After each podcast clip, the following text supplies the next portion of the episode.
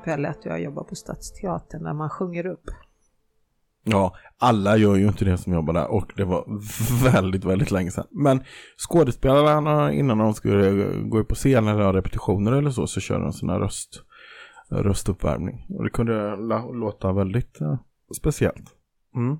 Ja, det var egentligen bara det. Det var inget mer spännande än så. Ja, fast du sa inte vad du gjorde där.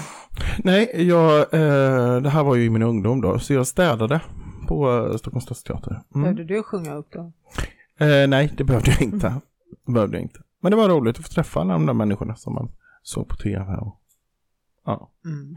Var, hur var det att städa där? Eh, jo, men jag tyckte det var ett bra jobb. Eh, ja, tyckte det var trevligt. Var det mycket godispapper mellan stolarna? Uh, nej, jag städade inte se, eh, jag städade loger. Jag hade logestädning. Så att då... frågor och sånt? Uh, nej. Och hade det varit det så hade jag ju inte kunnat sitta här och prata om det i alla fall känns det som. Så att, nej, men det var det faktiskt inte. Nej, uh, det var det inte. Mm. Mm. Starkt vi började idag. Ja men hur, verkligen. Idag, det här har ju varit, ska vi gå in på detta? Vi, vi kanske ska, ska vara ärliga och, och komma upp med det här så att vi... Alltså, ja, jag har jobbat hemma idag. Mm. Mm.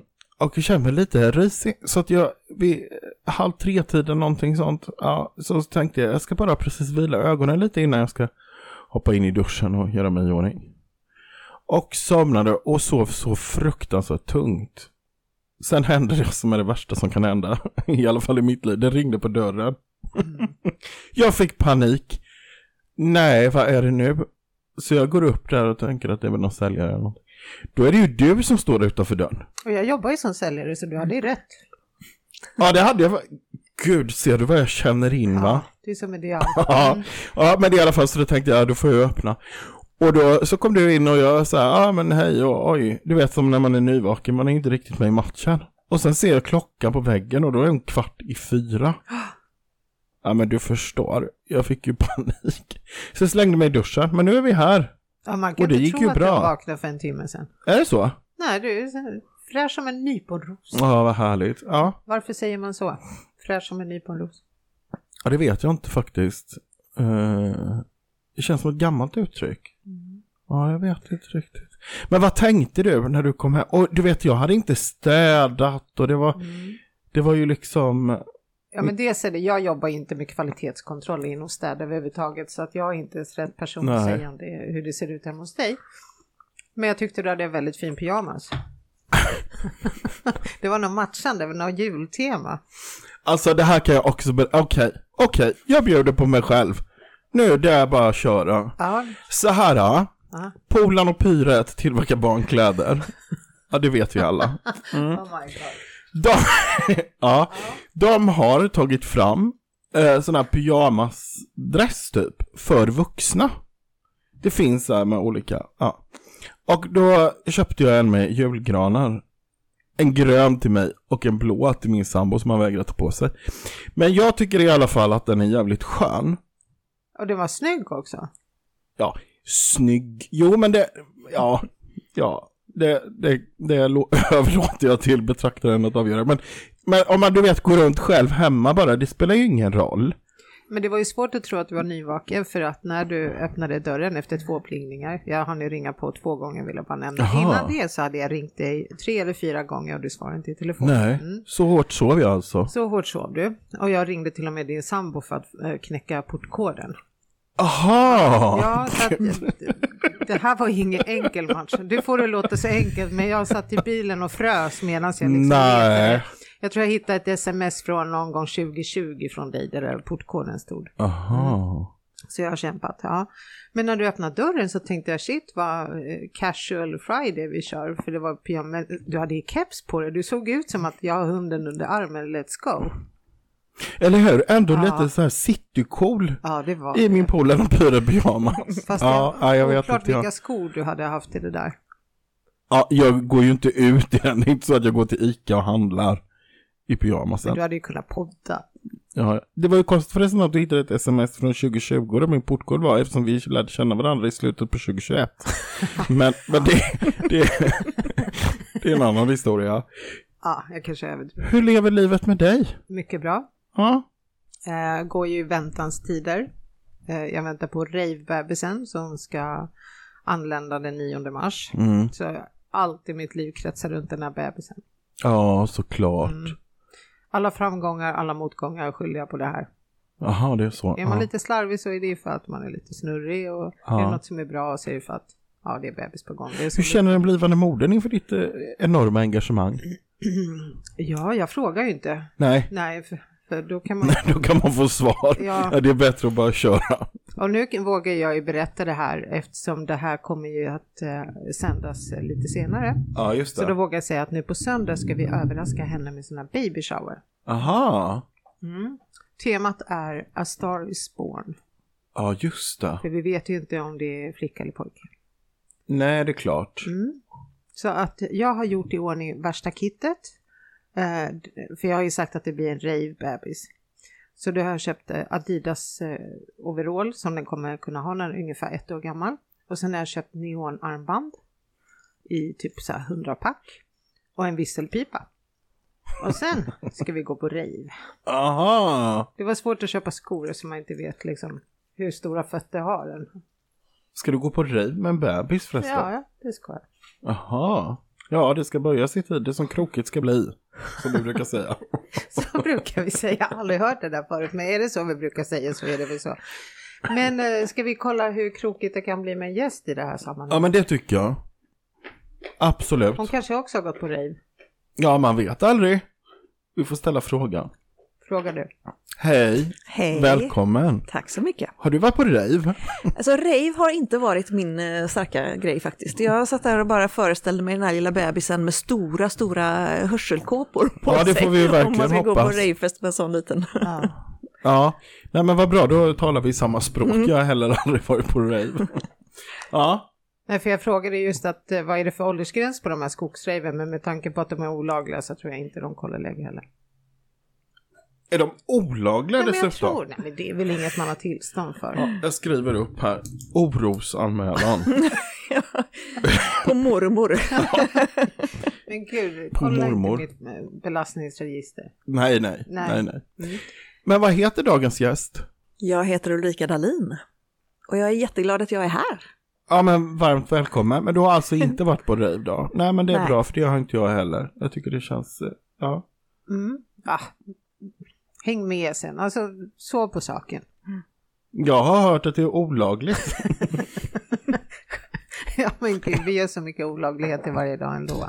vi och vi. ja gud. Jag tror du har säkert gjort någonting idag. Ja, en gång, en gång, min kriminella bana kommer Ja, här. vad hände då? En gång gick jag mot rött och sen har jag också i min barndom stulit på Ica i Kaxholmen. Jag snodde en, en sån här liten Daim tror jag. Vad kan jag ha varit? Sju, sex, sju år. Och mammas väninna Birgitta satt ju i kassan. Och du förstår när jag vänder mig om och ser i kassan, där sitter Birgitta. Åkte, Det du, var, det krävde eh, Åkte du fast eller du klarade dig? Nej, jag klarade mig. Fast sen så fick jag ju ångest så jag berättade Ja. för mamma så då fick vi gå tillbaka till Birgitta Ja. och lämna tillbaka den här. Men, så att, men, men, eh, mm. Men, men du är ändå iskall kriminell. Ja det får man ju ändå säga för jag gick ju faktiskt förbi. Ja, du såg Birgitta rakt Mm. in i ögonen och bara... Va? Ja, jag vet inte om jag såg i ögonen kanske, det gjorde jag nog inte. Men, men jag menar kanske sprang. Men det är inte alls uppenbart då att man har snott något eller? Ja, gud. Ja, sen när man är barn. Ja, Och det här hände förr, förra sommaren. Det här var ju förra, för, förrgår, ja. Nej, det här var som sagt var för många, många år sedan. Mm. Ulrika, du är i tryggt sällskap så du kan berätta om din kriminella bana också. Ja, det känns ju betryggande. Jag tror att vi hoppar över den. Ja, det är tunga grejer. Ja, det är unga grejer. Kommer in på något annat istället. Exakt. Hur hamnade vi här? Ja, det är ju en jättebra eh, fråga faktiskt. Är det kanske någon hypnosvän till oss som har kommit på den briljanta idén att du ska komma Det är ju Alexander Herold. Just det, han var med i något avsnitt som jag glömt eh, bort siffran på. Men han har ju varit med. Det är Ja. enkelt att söka. Om man vill lyssna på ett gammalt avsnitt så kan man väl gå in på Spotify och så söker man på namnet. Eller, Just. så då ploppar det upp. Mm. Och vad pysslar du med Ulrika? Jag gör ju lite grann eh, liknande saker som Alexander. Eh, Men jag mycket av mitt fokus de senaste åren kan man säga har ju varit att hjälpa framförallt kvinnor med mycket ångest, trauma, medberoende, man har tagit sig ur dysfunktionella relationer och så vidare. Eh, eftersom jag själv har erfarenhet av det så har det blivit väldigt varmt om hjärtat. Men annars så är jag ju NLP mastertrainer och eh, Alexander gick ju sin trainerutbildning hos mig. Så det var så vi lärde känna varandra från början. Mm. Och nu ska vi ju också hålla en practitioner här online i början av mars. Så då kom det här på tal. Okay. För du, det hann jag fiska upp här innan, att du utbildade dig för ganska länge sedan. I alla fall i, i mm. det här. Mm. här mm. Jag har ju hållit utbildningar sedan 2003 i NLP. Ja, just det. Vi räknade faktiskt på det, för jag var ju gästföreläsare på Alexanders uh, utbildning här nyligen. Och uh, sedan 2003 så har jag hållit 37 stycken NLP practitioner. Oj! Och 15 master practitioner. Och 7 trainerutbildningar. Så Vad roligt. Mm. Men det måste vara kul också. Har du följt några av dina elever eller sådär, sett dem dyka en upp del. någon annanstans? Uh, och det är ju faktiskt fantastiskt, för det är fortfarande en del som hör av sig 10, 15, nästan 20 år senare. Och kan berätta någonting eller ja, jag ville bara återkoppla eller jag såg dig på Instagram eller... För det är ju jättekul. Mm. Och speciellt när det är så här, ja men jag vill bara tacka dig, nu har det här och det här hänt i mitt liv och ja, det är fantastiskt, det är otroligt roligt. Men då spolar vi bandet då, tillbaka. Vi gör en liten bakåtblick, så mm. vi bara, var börjar allt det här någonstans? Var det började för mig? Yes. För mig började det 97 när jag skulle gå en eh, utbildning eller en kurs i eh, personlig utveckling helt enkelt. Och då hade jag tre stycken, jag var arbetslös och så var det via NTO, eh, nykterhetsrörelsens, eller NBV heter det förresten. Och då var det en av dem som hade hållit på med NLP. Så det var ju en tredjedel av kursen kan man säga. Som, som, det var under fyra månader. Då gick vi på halvtid och så höll vi på med NLP och lite andra grejer inom personlig utveckling. Mm. Och för de lyssnare som inte är bekanta med NLP, mm. hur beskriver vi för dem vad det är för något? Ja, det står ju för neurolingvistisk programmering. Och det betyder ju helt enkelt att det handlar om lingvistiken, språket, det handlar om hjärnan, och vår programmering, våra strategier, hur vi tänker, hur vi känner. Och för mig ligger ju mycket av intresset på det omedvetna, hur det jobbar. Så där, eh, om man tar det väldigt enkelt så handlar det väldigt mycket om var är du någonstans idag, var kommer du ifrån, vart vill du och vad kan du behöva släppa, vad är det som har hindrat dig från att komma dit du vill? Vad är det för resurser du behöver tillföra för att komma dit? Och det här använder man ju jättemycket inom företag, ledarskap. Det är en väldigt, väldigt flexibel och det är också en av modellerna i NLP, eller processer som vi brukar kalla det. Visste du allt det här innan? Klart. Nej, det gjorde jag faktiskt inte. Eller jag, jag vet på ett ungefär, men du förklarade det väldigt bra eh, faktiskt. Och jag tänker att, jag sitter och tänker att det hade väl varit bra, tänk om man hade fått eh, eh syssla med någonting sånt där i skolan. Mm. Uh, vad mycket man skulle kunna komma till rätta med där. Ja, det är ju drömmen. Ja, det är... Absolut. Ja. Då, då föreslår jag att innan man går ut, du vet det här sommarlovet mellan åttan och nian säger vi. Ja. Där får alla gå en sån kurs mm. så att de verkligen väljer rätt sen till gymnasiet. Så att det inte är felaktiga programmeringar som gör att du går, jag, jag vet inte ens vad det heter, barn och ungdom, fast du egentligen ville bli snickare bara för att eh, mamma alltid sagt att det är ett bra yrke. Ja, just det. Ja. Ja, det var ju ett exempel, ja. Ja, mm. precis. ja, nej, nej, men jag tänker just på, och jag tänker just så mycket, för att jag har funderat eh, själv eh, på sista tiden ganska mycket av hur mycket man är styrd, eller tenderar att vara styrd av sina rädslor till mm. exempel. Mm. Absolut. Hur genomgripande det är. Mm.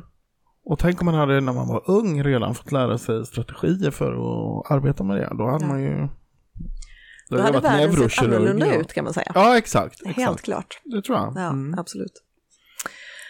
Men jag tänker lite grann så här, om jag får ta lite initiativ. Ja, absolut. Varmt välkommen. En sak som jag ofta börjar inleda med när jag håller någon typ av föreläsningar eller, eller podd så här, så är det att, för vi har ju suttit här innan, vi har pratat, den som lyssnar har haft någonting annat för sig och man är uppe i varv. Så jag tänkte föreslå att vi helt enkelt bara landar en minut. Och då skulle jag gärna vilja att ni börjar med att knacka lite grann här vid bröstbenet. Antingen knackar eller klappar lite grann. Och det handlar om att man helt enkelt tar kontakt, man skiftar medvetande ner till att ta hand om kroppen.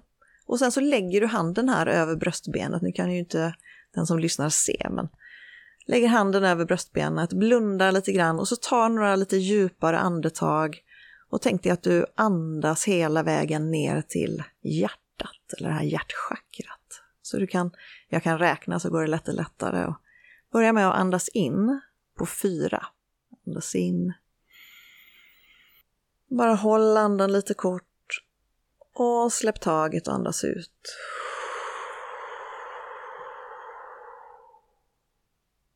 Och andas in. Håll lite kort. Och andas ut.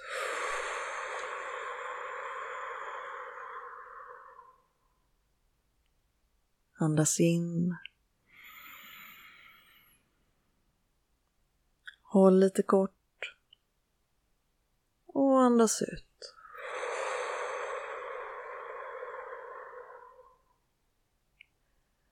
Och bara känn in och föreställ dig att du skapar en positiv känsla vid hjärtat.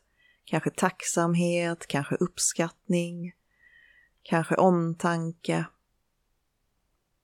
Och bara föreställ dig hur den känslan kan sprida sig ut igenom din kropp. Och sedan kan du öppna dina ögon igen och känna skillnaden. Kanske det känns lite lugnare, lite mer närvarande, här och nu. Mm. Hur kändes det? Jag måste ju vara oerhört upptajt person för jag blir lite rörd. Ja, ja av det fint. lilla. Mm. Ja, nej men jag tycker det är skönt, man landar. Mm. Mm. Och jag kände att var lite luft jag fick in i lungorna. Mm. Alltså, mm. alltså, att jag, jag borde ha större lungor än vad, vad jag hade just idag. Mm. Så att jag vet inte om jag har för tajta underkläder eller någonting. Men, mm. Eller för att jag sitter tokigt eller att jag inte öppnar upp bröstkorgen idag ordentligt. Mm. Det är ju en av de första signalerna som människor brukar ange när man är stressad när man har lite för mycket anspänning eller har varit lite för mycket upp i varv sådär, så blir det ju gärna att man knyter till lite grann. Så det kan ju finnas många anledningar. Så det är så här du börjar en utbildning? Mm, jag tycker det var jätteskönt. Ja. Mm. Kommer du ihåg det här? Då? Ja, lätt. ja, det var ju inte svårt rent. Det är väldigt enkelt. Ja. Det kan man ju göra själv. Mm. Men det här med att knacka sig på bröstbenet, vad, vad innebär det? Det, här, det finns eh, någonting som heter Heart Math Institute och de har undersökt det här med korrelationen och samarbetet mellan hjärnan och hjärtat. Och kommit fram till att här i hjärtat så har vi ungefär 40 000 nevriter, alltså hjärnceller i hjärtat. Man brukar kalla det för den lilla hjärnan i hjärtat. Och när man tar kontakt och knackar eller klappar lite grann så riktar du medveten, istället för att vi är så uppe i varv och vi är uppe i våra tankar och det är tusen saker som pågår samtidigt. Så börjar istället kroppen känna att okej, okay, men nu är jag närvarande, jag får en beröring. Då går medvetenheten dit. Och då blir det automatiskt att det lugnar ner sig lite grann. Och när vi har balans, när vi är lite lugnare, då skickas det fler signaler ifrån hjärtat upp till hjärnan än tvärtom. Det är ju lite fascinerande, eller hur? Mm, det är det faktiskt. Så det där med att lyssna på hjärtat är lite klokt. Ja, det är det ju verkligen. Fantastiskt. För hur många hjärnor har vi? För man tänker väl lite med magen också? Absolut. En av övningarna som jag ofta jobbar med, då brukar jag prata om tre intelligenser. Och det är huvudets intelligens, hjärtans intelligens och magens intelligens. Och de fungerar och tänker och känner lite olika. De minns på olika sätt och kommunicerar på olika sätt. Mm. Mm. Vilken tänker du mest med, Pelle? Ja, det beror nog på vilket state, alltså state of mind som man är i. Mm. Men det är klart i vardags är det ju mycket i, i hjärnan och, och så. Ja, eh, när jag håller på med andligheten och så, då är det ju mycket i hjärtat och sen det här med intuitionen och så, det är väl mycket i magen. Exakt, ja. Det brukar jag prata om just att magkänslan, det är mer den här intuitiva, den ursprungliga delen som handlar om instinkt väldigt mycket. Just. Mm. Magen vet ju ofta långt innan vi förstår själva. Mm. Och det är det här som är så roligt med manipulativa människor. Mm. När man ska in och mecka i varandras system, mm. in och peta. Så att när du säger att jag har tänkt eller jag har känt och så säger man att du har fel. Alltså att det här ja, manipulerandet helt mm. enkelt när man går in och meckar andras eh, mm. grejer. Ja, just det. Brukar du göra det Per? Nej, det brukar jag inte. inte. Eller ja, det vet jag inte. Inte medvetet i alla fall? Inte medvetet, nej, det gör jag inte. Alla människor påverkar ju varandra hela tiden. Vi är ju connectade med varandra så att det sker ja, automatiskt. Såklart. Men sen så kan man ju ha mer eller mindre medvetenhet om hur man gör det och att man gör det med en positiv intention eller inte. Mm. Och om man bara utgår från sina egna behov och sina egna egoistiska syften, så att säga. Mm. Då kan det ju bli lite skadligt. Anledningen varför jag tar upp det, som jag har ju lätt narcissistiska drag så måste jag bara säga att jag är medveten om det. Det handlar alltså om mm. projicering. ja. Du kan så fina ord, men eh, kanske. Men vilka är det som vill gå din utbildning? Eller ta de här kurserna? Eh, NLP-utbildningarna, där är det ju, det är ju öppet för alla kan man säga. Vi jobbar ju med, eh, om man tittar på NLP practitioner som är grundutbildningen, så är det ju, det handlar ju först om att lära känna sig själv. Förstå hur jag tänker, hur jag känner, hur jag är programmerad, vad jag har med mig för någonting mitt bagage. Ehm, och vad det kan bero på, vad det kan komma ifrån och sånt där. Och sedan titta på strategier för att förändra det som jag inte känner mig nöjd med. Men utöver att man blir väldigt medveten om sig själv så jobbar vi ju också med coaching, så man coachar varandra. Och därför så är det ju en otroligt användbar utbildning. Oavsett om du vill jobba med dig själv och bli bättre på att förstå dig själv eller förändra något i ditt eget liv. Bli mer framgångsrik, släppa rädslor och sådana saker. Men det kan ju också vara att du vill jobba inom ledarskap, sälj. NLP används ju jättemycket inom mm. försäljning. Mm. Ja. Mm. Men också inom eh, andra typer av ledarskap eller entreprenörer och sådana här saker. Så det är en otroligt användbar NLP det är ju mycket praktiskt. Det är strategier, vi kallar det för processer, där man verkligen leder sig själv eller en klient igenom eh, olika steg för att uppnå vissa specifika resultat. Så det är, det är för alla. För, det måste finnas några sådana NLP-exempel som är väldigt, väldigt vanliga. Så att om vi skulle bara kunna ta ett sådant exempel som många människor kan relatera till vad NLP är rent praktiskt. Tänker du övningar då? Eller ja, eller du... vad som är NLP.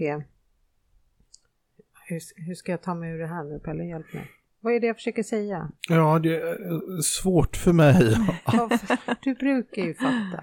ja, prova nej, men, en gång till. Nej, men, okej, vi provar en gång till. För när du sa till exempel NLP för sälj, då tänker jag jag säger inte att jag tänker rätt, men för mig handlar det om till exempel hur, vad har jag för rutiner eller hur mm. kickar jag igång min dag? Mm. Hur jag får den här positiva tron på att det jag gör faktiskt är bra och att jag är duktig på det jag gör och det, alla saker jag gör idag kommer faktiskt ge något resultat så att mm. det inte är förgäves allt det här jag gör. För precis som Pelle, han vill ju knappt öppna dörren för att han är rädd att det är en säljare som vill kränga på en dammsugare eller något eller?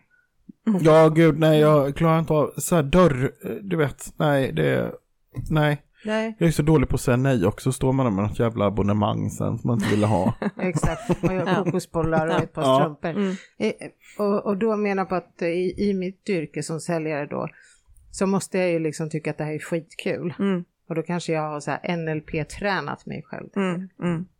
Det handlar ju väldigt mycket om dina, alltså vad du har för associationer, men också alltså medvetenhet om hur, hur du säljer till olika människor. En del är mer visuella, de vill att du ska beskriva bilden för dem.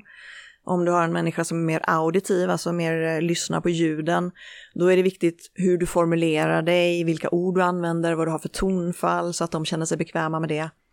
En del är mer kinestetiska, de här känslomänniskorna som, känner, som går på magkänslan. Mm.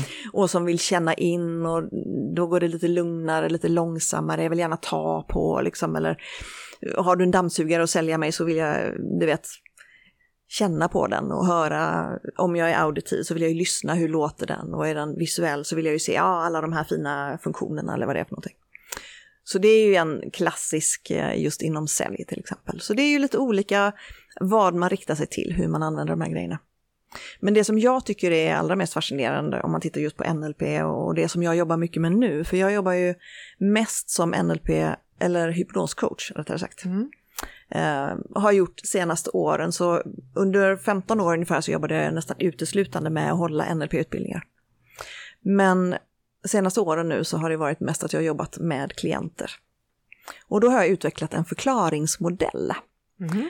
som helt enkelt är baserad på alla mina år inom NLP och hypnosen och framför allt det här med att hur jobbar det omedvetna? För väldigt många som kommer till mig, de har haft problem i många år, det är mycket ångest, det kan vara barndomstrauman eller uppväxttrauman. Det behöver inte vara stora alltså, som övergrepp eller, eller den typen av, men någonting som skaver, någonting som har hängt upp sig och sådär.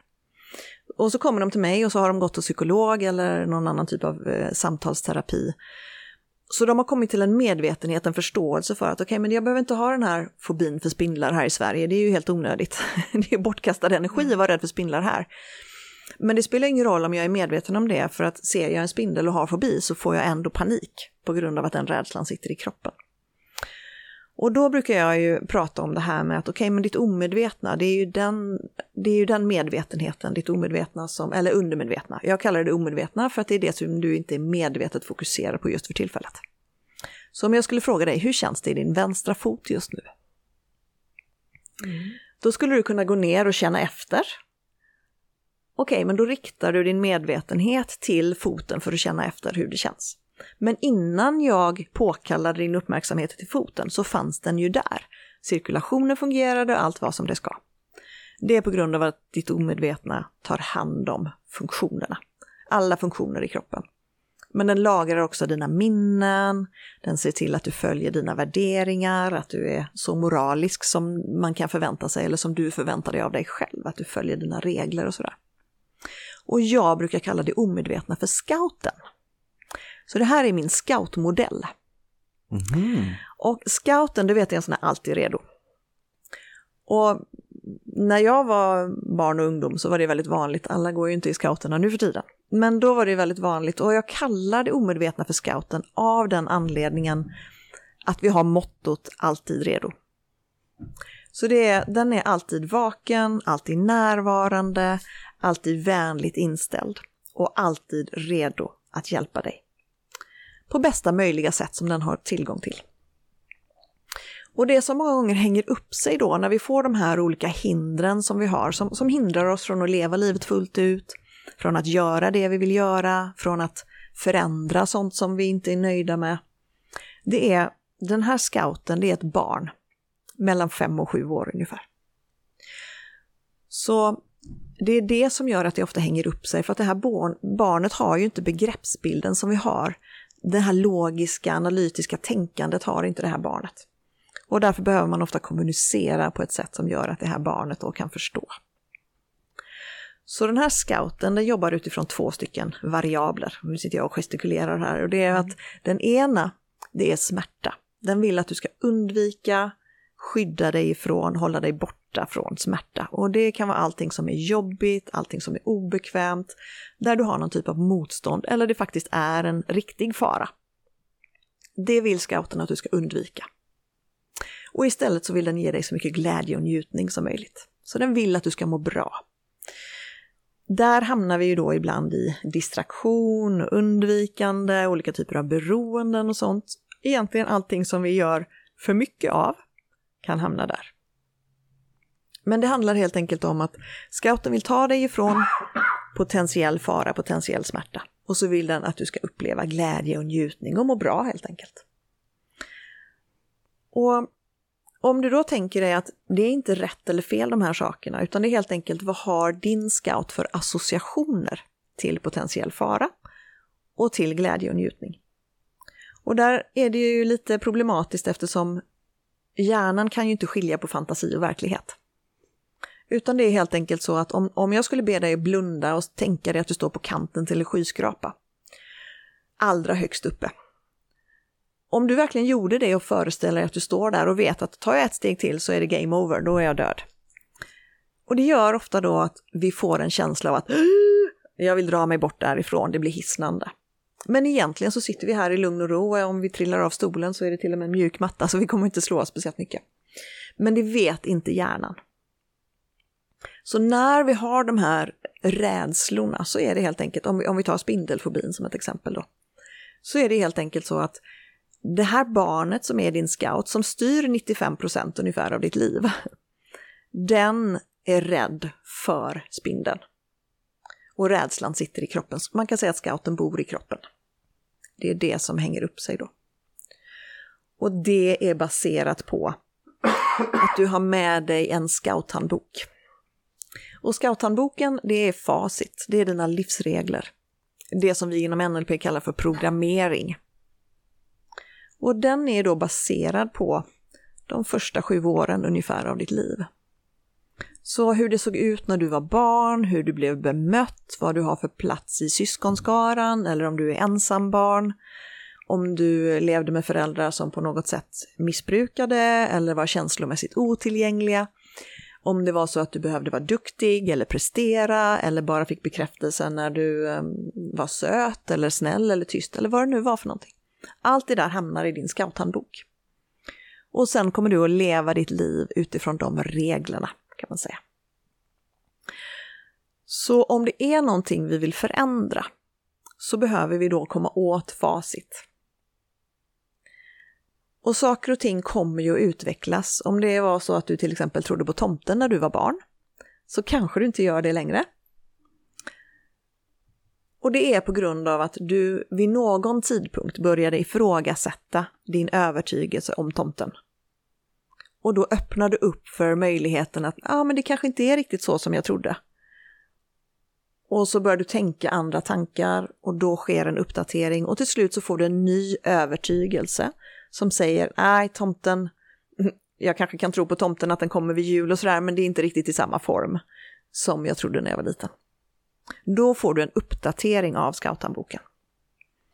Så vi är inte bara på autopilot, men den här är ju alltså, vi, vi går ju ungefär 95% av tiden på autopilot. I hypnos, i trans, vi gör allting eh, på rutin helt enkelt. För den eh, uppdateringen med jultomten, för den behöver du inte hålla fräsch för att då sitter ju den. Ja, ja. Så det behöver inte vara 50 år liksom lägga in och larm i mobilen att dags att Kom, kom ihåg att tomten inte...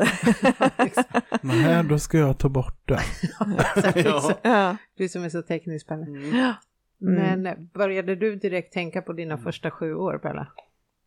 Vad då menar du? Första sju år? Nej men när vi Hur pratar om att den här scouthandboken är ju dina... Nej jag tänker man skulle ju vilja uh, titta i den där scouthandboken. Mm. det hade ju varit smidigt om man mm. kunde göra det. Mm. Men det är Ja, men jag tycker det säger lite det som jag sa innan där, att man styrs mycket av sina rädslor och så. Mm. Det finns ju också där i. Mm, exakt. Uh, ja, det var väldigt bra förklarat för det blev mm. väldigt tydligt. Mm. Och när du, förlåt, avbröt jag dig nu? Nej, absolut inte. För jag vill bara knyta an till det här med dina rädslor.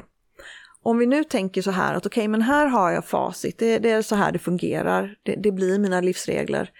Men låtsas nu att du var två år och hade ritat en teckning som du vill visa för mamma eller pappa. Då förväntar du dig någon typ av spegling, en bekräftelse på att det du har gjort är bra. Och så säger vi att vid det här tillfället så var föräldrarna inte närvarande, de hade inte tid, de stod och lagade mat, de var irriterade, stressade, inte tillgängliga för dig.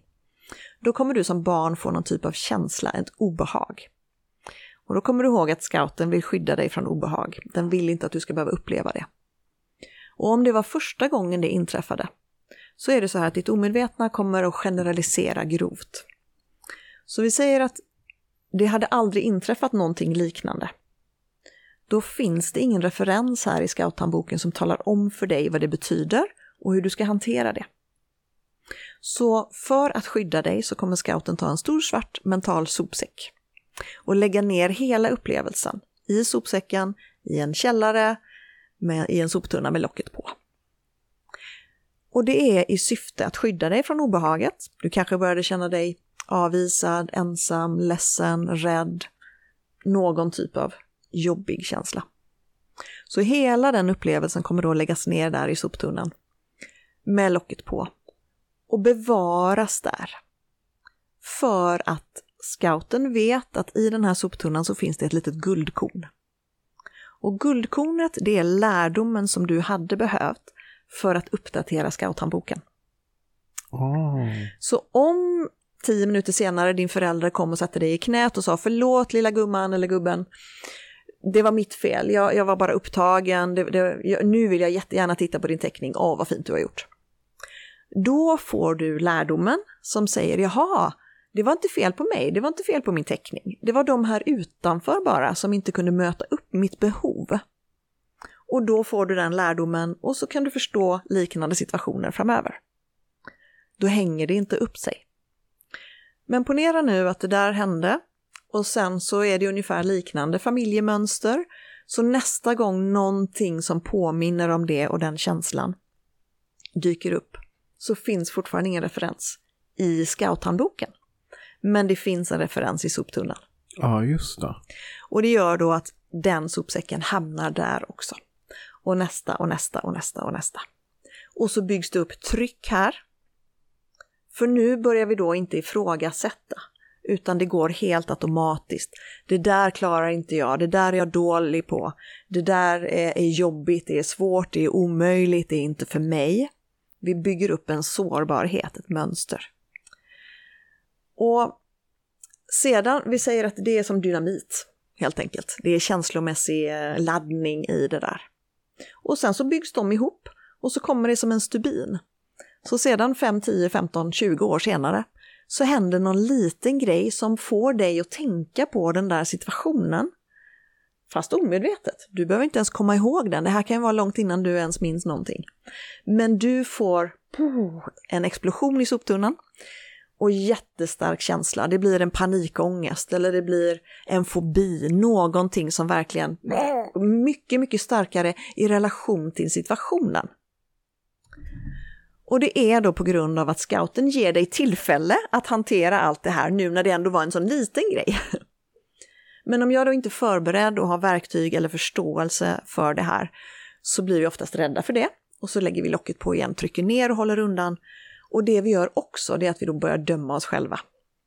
Eller också har vi någon annan välmenande person som säger ah, du är så känslig, sluta överdriva. Och så blir det skuld och skam och ännu jobbigare känslor kopplade till det där och så trycker vi ner och lägger locket på igen. Kan ni relatera till det här? Ja, absolut, det är klart. Kan inte du det? Jag börjar tänka just eh, som du sa hur man möter ett litet barn. Då mm. tänkte på den här tiden när man är i den anala fasen. Mm. Uh, känner du till det? Nej. Okej, okay, men jag, jag säger det enkelt för jag kan inte förklara så här bra. Nej. Ja, du bajsar i potten och så mm. går mamma och spolar ner bajskorven. Ah, okay. ja.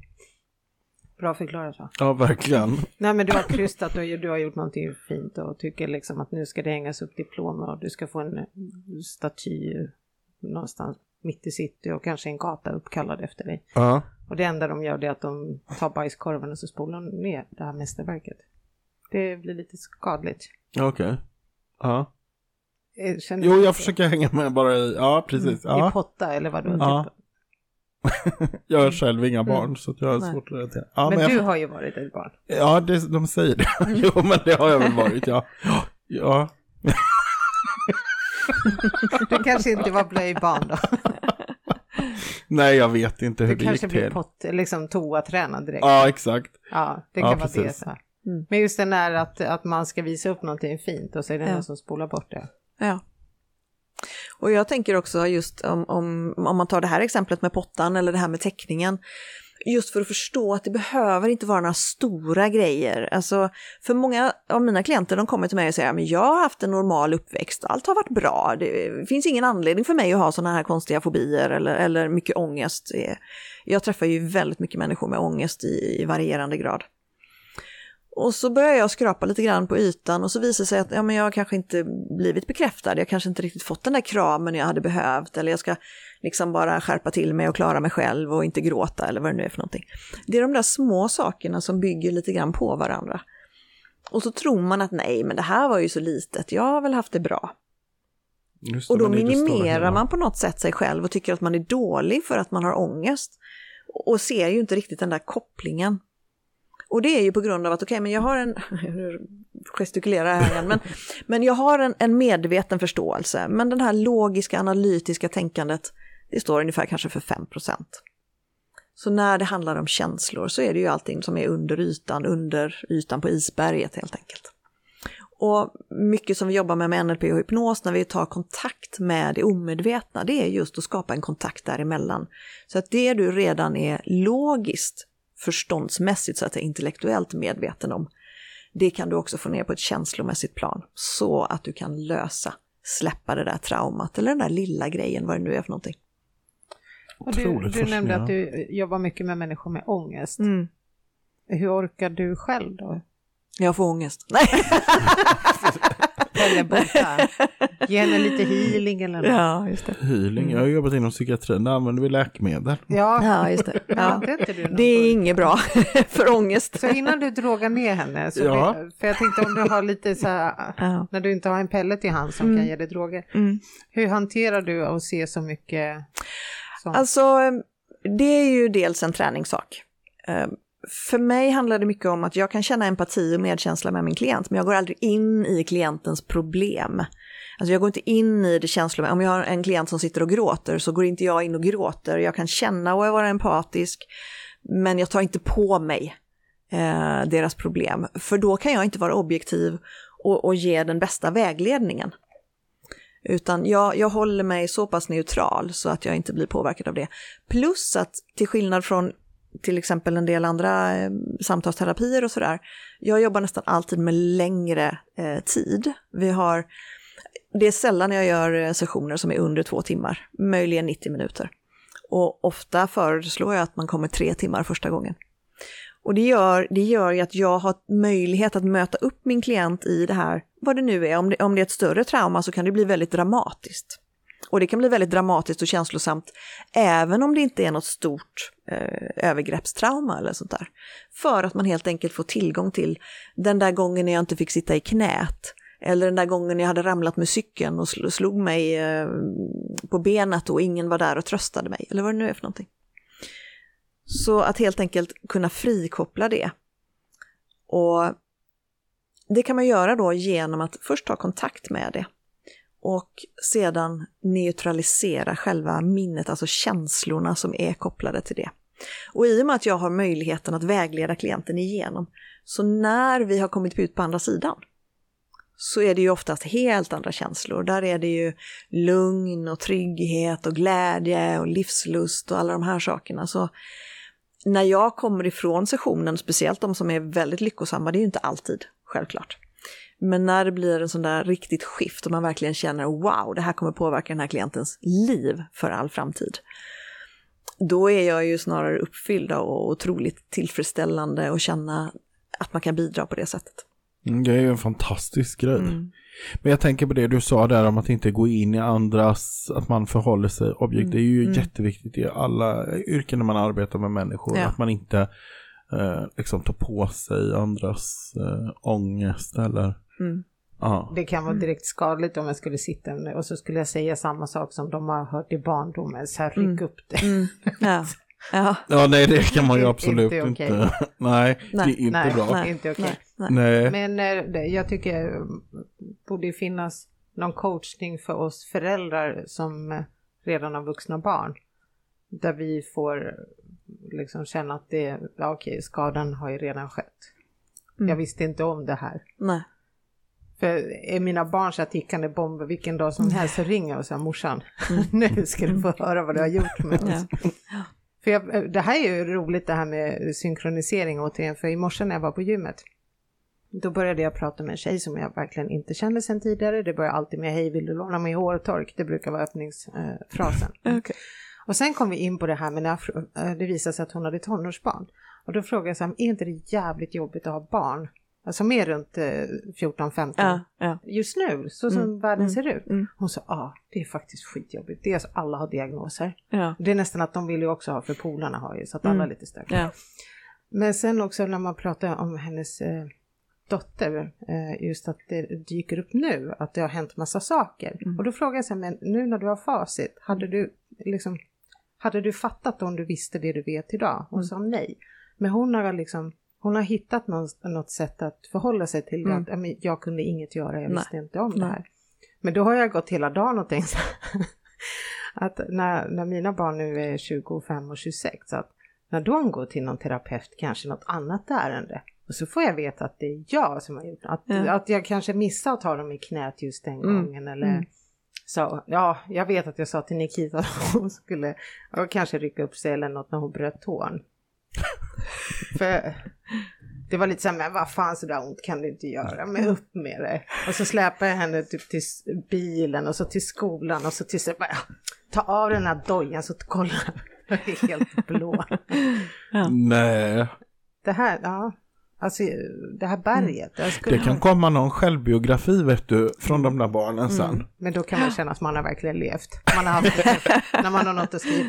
Ja. Nej, så att jag, jag tänker, för det måste, många föräldrar som sitter och lyssnar på det här tänker ju kanske direkt så här, hur har jag haft det, hur har jag mm. varit mot mina barn? Ja, ja. Och då kanske det kommer lite så här ångestklump i magen. Absolut. Ja, och det tänker jag är sunt. Inte för att skapa ångest eller, eller lägga skuld på någon, jag är aldrig ute efter det. Däremot att kunna identifiera. När jag har en klient som kommer till mig och tror att allting har varit frid och fröjd och sådär, eh, och det kanske har varit det, men det är någonting, alltså hur många av oss har gått igenom livet och haft en perfekt uppväxt och aldrig blivit på något sätt illa behandlad eller så, ingen. Så många gånger så handlar det om att helt enkelt identifiera och acceptera och förstå att, som du säger, jag gjorde det bästa jag kunde med de resurser jag hade tillgängliga.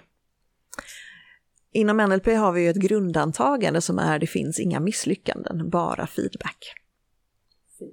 Yes. Mm.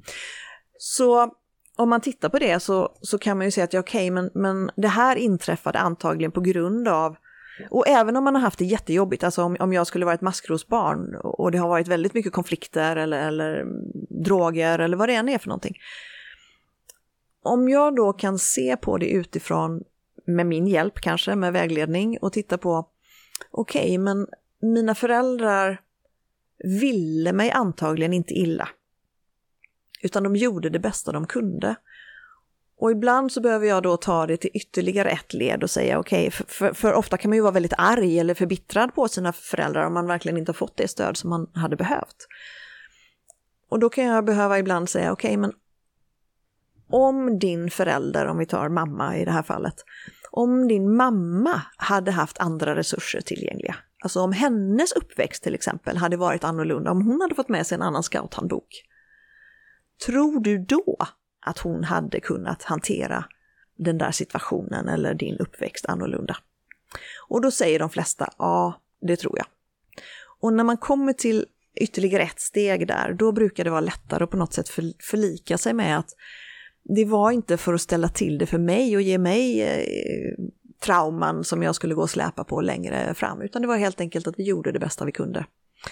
Och där är ju ett annat NLP-grundantagande. Alla beteenden har en positiv intention.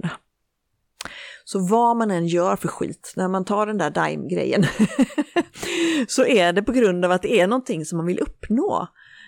I det här fallet, ja men jag är sugen på något sött, eller jag vill ha något äventyr. Så det är någon typ av behov som ligger bakom allting vi gör. Och då gäller det att titta grann, lite grann utifrån och se, ja, vad kan det ha varit som låg bakom det här? För vi kan ju konstatera att det här inte ligger, det här kriminella hos Pelle, att det inte ligger liksom inprogrammerat i hans värderingar. Det fick inte fästa, nej. Nej, det har ju aldrig hänt sedan dess. Det vill jag verkligen understryka. Det såg Birgitta till att det inte... Ja. Men jag tänker, där finns ju också något väldigt förlösande i det här som du tog exemplet med om man har haft kanske en mamma där som man inte har haft så, bra uppväxt. Mm. Alltså, för det kan ju de flesta förstå intellektuellt. Mm. Att ja. ja, men det är klart att det inte... Absolut. Men när man också får det i Alltså på ett djupare plan, mm. det omedvetna blir medvetet. Mm. Exakt. Då är ju det väldigt förlösande kan jag tänka mig. Ja, just och, och det är precis det som är skillnaden och som jag menar just inom NLP och hypnos och andra saker också, men just att man får kontakt med det omedvetna. Att bara sitta och prata med en terapeut eller, eller någon annan, en kompis, om de här sakerna, då stannar vi på en intellektuell nivå. Men jag måste få den känslomässiga kopplingen för att kunna läka. Och om jag då har till exempel gått igenom olika typer av trauman eller dysfunktionella relationer och sådana saker, då är det ännu viktigare att jag får den där kontakten så att jag kan börja titta på vad är till exempel sunda relationer, hur går de till? Och bli medveten om vad, vad om jag har blivit utsatt för manipulation och den typen av eh, problematik. Då är det ju ganska så tuffa läkningsprocesser mm. som man behöver gå igenom för att släppa, neutralisera, hitta tillbaka, bygga upp sin självkänsla och sådär. Det kan ju ibland ta lite tid. Men när man gör det i kontakt med det omedvetna så brukar det gå mycket snabbare och det brukar vara betydligt mindre smärtsamt. Mm. Det är så många gånger man har undrat varför till exempel vuxna människor som har levt i liksom, hem där det har druckits alldeles för mycket. Mm. Varför de själva gör det likadant ja. mot sina. Ja. Tänk om så här, fan du har levt med att morsan och farsan har suttit där och tutat. Varför mm. sitter du och tutar? Mm. mm. Och det hänger ju ihop med det här med smärta och njutning, delvis. Men det hänger också ihop med det som är i, din, i ditt facit, din scouthandbok. Det är ju det som är normalt för dig. Så även om du kan tänka medvetet att nej, jag ska inte göra så här, så här ska jag aldrig göra mot mina barn, så som min mamma gjorde mot mig eller pappa gjorde mot mig eller så där.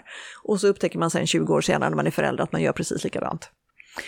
Så det handlar helt enkelt om att jag är van och jag blir bekväm. Men det är också, om, om vi pratar om en annan del inom NLP som, som jag lägger mycket vikt vid, våra sex mentala grundbehov. Och vårt första behov det är trygghet.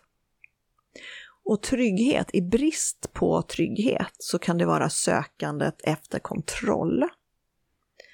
Vilket många då som har haft det lite tufft i uppväxten har ett väldigt starkt kontrollbehov.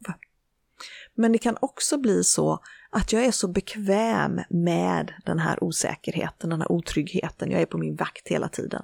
Och det ger någon typ av endorfinkick eller vad det nu kan vara för någonting som jag kanske till och med nästan blir beroende av. Och då blir jag bekväm med det obekväma och då söker jag mig till liknande typ av problematik för att jag är van vid det.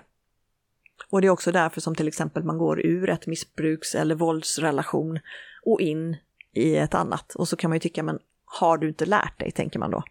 Intellektuellt kan jag förstå, men känslomässigt så dras jag till samma typ av person om jag inte hunnit läka i mig själv först. Ja, det är otroligt fascinerande. Alltså det är ju revolutionerande egentligen. Fast samtidigt så är det ju väldigt logiskt. Exakt. Men det är ändå, jag kan tänka, för jag har ju alltid varit lite sådär hur ska jag säga nu, nu sticker jag ut hakan lite kanske, men jag, jag har, på något sätt finns det någonting hos mig som har värkt mig mot så snabba tekniker. Eh, typ som till exempel när det här med KBT kom. Mm. KBT blev ju väldigt, väldigt stort ganska snabbt. Yeah. Och helt plötsligt så kunde KBT användas på precis allting och det, det är liksom ja, snabba resultat och så. Och mm. jag kan tänka så här, vissa saker behöver kanske ta tid. Mm. Jag vet inte, hur ser du på det? Alltså hur... Många gånger så pratar man ju om att, låt oss säga att det, förändring, en del menar att förändring måste ta tid. Det gör det. Många gånger skulle jag säga att det, själva förändringen kan gå väldigt snabbt, men tiden fram till du fattar någon typ av beslut att verkligen genomföra förändringen, den kan vara lång. En del förändring kan ske så här. Mm. Du bestämmer dig, du får en ny koppling, alltså hjärnan, när vi går på vår eh, autopilot, där vi lever vårt liv 95% av tiden, som i trans. De kopplingarna är ju så starka och befästa i hjärnan så att vi ifrågasätter inte dem. Men får vi en ny impuls eller någonting annat inträffar som ger ett avtryck eller det skapas någon typ av förvirring, då är hjärnan tvungen att göra nya kopplingar. Och då är vi ju öppna för att ja, men det här behöver inte ta så lång tid. Och det hänger också ihop med att om du tänker dig att vi då har eh, ehm, det som har varit våran programmering, det är så invant. Men eftersom hjärnan inte kan skilja på fantasi och verklighet. När jag har en klient som till exempel har haft det jobbigt i uppväxten. Jag tar ju nästan alla klienter första sessionen tillbaka till barndomen för att börja läka hela vägen, tillföra resurser så att de kan ta med sig dem till de växer upp. Och många upplever ju att ja, men sen när de kommer tillbaka så har de ett minne av så som de upplevde sin barndom och så har de andra minnesbilder av en helt annan uppväxt kanske likna, samma situationer men med helt andra resurser, helt annat stöd, en helt annan självkänsla. Och hjärnan kan ju inte egentligen veta vilket är sant. Eftersom för den är det det som du fokuserar på just nu i det här nuet, det är det som är det verkliga. Mm. Och börjar du då bestämma dig för, med min hjälp och vägledning, att nej men det är det här som är min sanning, för om jag hade fått andra resurser som jag kanske egentligen hade rätt till, då hade det varit på det här sättet och nu utgår jag därifrån och börjar bete mig, tänka och känna och agera annorlunda utifrån den sanningen. Och då förändrar du ju resten av ditt liv. Vilket mm, får mig att tänka på då? På framtiden. Mm. mm. För som du säger att det här känner ju hjärnan igen mm. och då är det enkelt och mm. det, det är lättare att gå på den autopiloten. Det här när vi sitter och drömmer oss bort till eh, butiken i Gamla stan eller jag menar vi, vi har ju gått ner på sån detaljnivå. Mm. Så att skulle vi nu få ett samtal från eh, hon som har lokalen att ja men lokalen är er, pengarna finns, alltså vi, vi, vi skulle veta hur vi beter oss för vi har gjort det där så många mm. gånger. Du har mm. öppnat den här dörren så många gånger, du har ju redan liksom trampat av snön. Ja, gud, ja. ja det har jag verkligen Du har tänt alla gjort. ljus och ja. dammat alla hyllor. Så ja. att eh, skulle mm. vi få nyckel, det skulle inte vara så, men gud Nej. vad ska vi göra nu, vad ska vi göra nu? Vi mm. skulle gå på autopilot. Mm. Jag skulle klättra upp där och sätta mig på min arbetsplats och börja jobba och så skulle du gå runt och koka kaffe. Och, Var ja. inte det så? ja, där kan vi ha lite olika bild av, det är ju inte där jag har befunnit mig i mitt, i mitt utan det var ju mer det här med att få lokalen i ordning, att, att uh... Jaha, oj, för jag minns väldigt Jo, men koka kaffe, absolut. Det är klart ja. att du kan få dig en kopp när jag ändå har kokat. Absolut. För det var väldigt tydligt. Ja, jo, ja. men koka kaffe är viktigt. Komma in på morgonen, tänk att låsa upp dörren, gå in där, tända upp men lite. Men hur låter det? Du kan ju nästan ljus. höra det där, hur det låter ja. när dörren öppnas. Ja, precis. För den är, det är en trädörr. Ja, den är så vacker. Ja. Mm. Har, du någon, har du hängt upp någon sån här plingeling-grej också som så här, du, någonting som... Ja, det kanske man skulle kunna ha. Någonting som låter. En liten plingeling-grej, det ska jag fundera på. Mm. Ja. ja, så kommer vi in och så säger det plingeling. Ja, så precis. säger det plingeling en gång till. Men sen att du har suttit där uppe på ditt lilla loft, det ja. har jag inte visualiserat. Jag Nej, det har jag inte. Utan jag tänker att du kanske kommer lite senare där. Men, men... Eh, men jag ja. är ju morgonmänniska. ja, du är morgonmänniska. Mm. Jag har kanske varit på gymmet också. Så nu när du ändå sätter på kaffe, när du ändå är i köket, kan inte du göra frukost också? Jo, men det är klart att jag kan. Bra. Det är klart att jag kan. Jag njuter, det är ju också det. Jag njuter ju av att liksom göra det trevligt för mm. andra och sådär. Mm. Att, att mm. liksom, det är väl därför man har jobbat i servicebranschen ja. i alla år. Det är därför jag trivs så bra med Pelle. Ja, just det. Jag tänker att det som du beskriver, visst, alltså... Du är riktigt ond, eller hur? Jag börjar inse det nu. Känns det inte bra i magen att bara få göra frukost till mig varje dag? Nej. Hon försöker hypnotisera dig nu. Då säger du suggestion cancelled. Lyssna inte på henne. Skriv inte ner någonting. Vi tar bort pennan från pennan. Jag tänker att vi kan göra en deal. Jag, jag går till frukost till dig varje dag och går på kaffe och gör det riktigt trevligt. Så kanske du bjuder mig på lunch. Mm.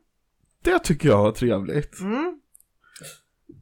Jag tänker att om jag får flika in där, ja. att det som du illustrerar väldigt tydligt med den här eh, dialogen, det är ju att om, om jag skulle vägleda er genom en visualiseringsövning med den här lokalen i Gamla stan, alla de här sakerna, så kan jag säga exakt samma ord, för ni sitter här båda två, men ni skapar olika bild av hur det här mm. blir och hur det ser ut och vem som sitter var och vem som gör vad. Fastän ni får samma instruktioner. Och det är ju väldigt mycket på grund av att ni har olika scouthandbok. Ni har olika regler, ni har olika värderingar, ni har olika önskemål och behov. Så där blir det ju väldigt tydligt just det här med att ja, men vi, vi är olika personer, vi har samma förutsättningar, men vi skapar utifrån helt olika perspektiv. Så där, där gäller det att bli medveten om, okej, okay, men vad, vad, vad, är det för någonting jag har med mig? Vad är min sanning? Om det nu har hängt upp sig och jag har blivit rädd för trånga utrymmen. Var kan det komma ifrån? Har jag varit med om någon, någon, någon typ av trauma med det? Har jag sett någon annan som har varit med om det? Har jag läst om det och börjat fantisera om det? eftersom som sagt hjärnan inte skiljer på fantasi och verklighet så är det ju värdefullt att lägga märke till vad är det som pågår för någonting här. Och sen så brukar jag också prata om det här med, många gånger, speciellt om man har ångest, så kan man ju känna det som att ja, men jag bara har den här känslan, jag är överväldigad av ångest och jag har ingenting att göra åt det. Jag är som ett offer för de här känslorna och de bara kommer och så bara är där. När jag jobbar så vill jag att det jag gör, det jag lär ut, oavsett om det är inom NLP eller när jag jobbar med klienter, jag vill att det ska vara praktiskt. Jag vill att det ska vara någonting som man kan applicera och använda sig av själv. Och därför brukar jag prata om det här med vad är det för någonting som skapar våra känslor? Och om du då tänker dig att den här scouten är också din inre bartender. Det är den som blandar den kemiska cocktailen i kroppen, som avgör vilken känsla du får.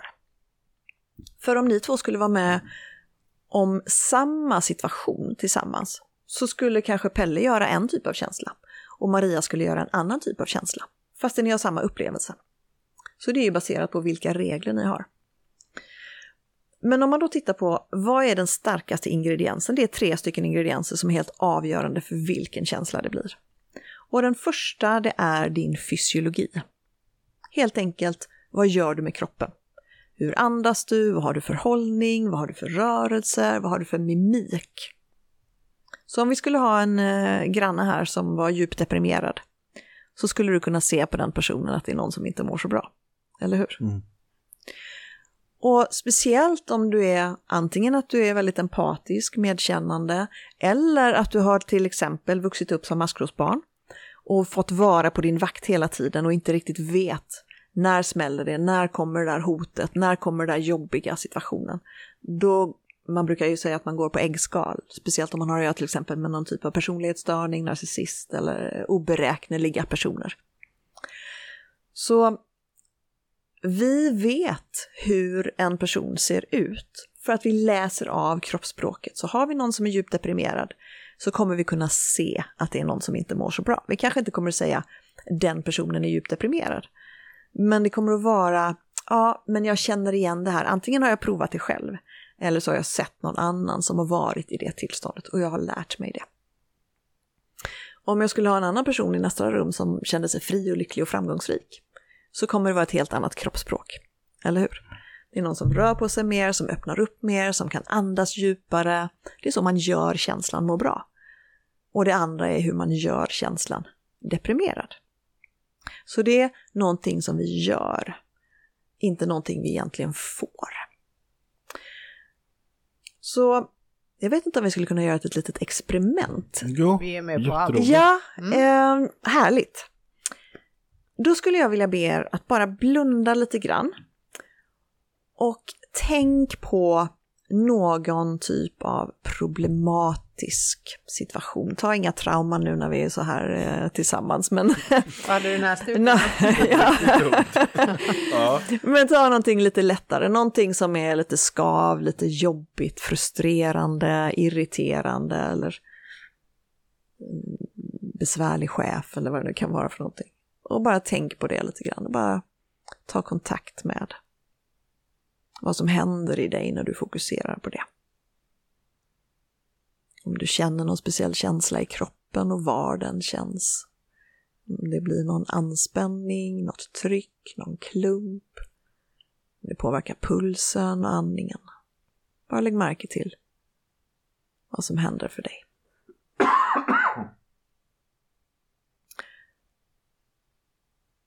Jättebra. Maria, är det något speciellt som du kan känna in? Vad lägger du märke mm. till? Jag märker kylan. Mm. Eh, jag känner eh, känslan i magen och eh, pirr i... Det blir liksom pirr i kroppen. Det mm. går som så här lite adrenalin ja, ner till fingertopparna. Ja, okej, okay, jättebra, tack. Och Pelle? Mm, jag känner i bröstet, vid andningen. Mm. Uh, och uh, jag känner också att det blir lite varmare. Mm. Uh, mm. Okej, okay, jättebra. Och nu, det är nu som själva utmaningen kommer, för nu ska ni få öppna ögonen.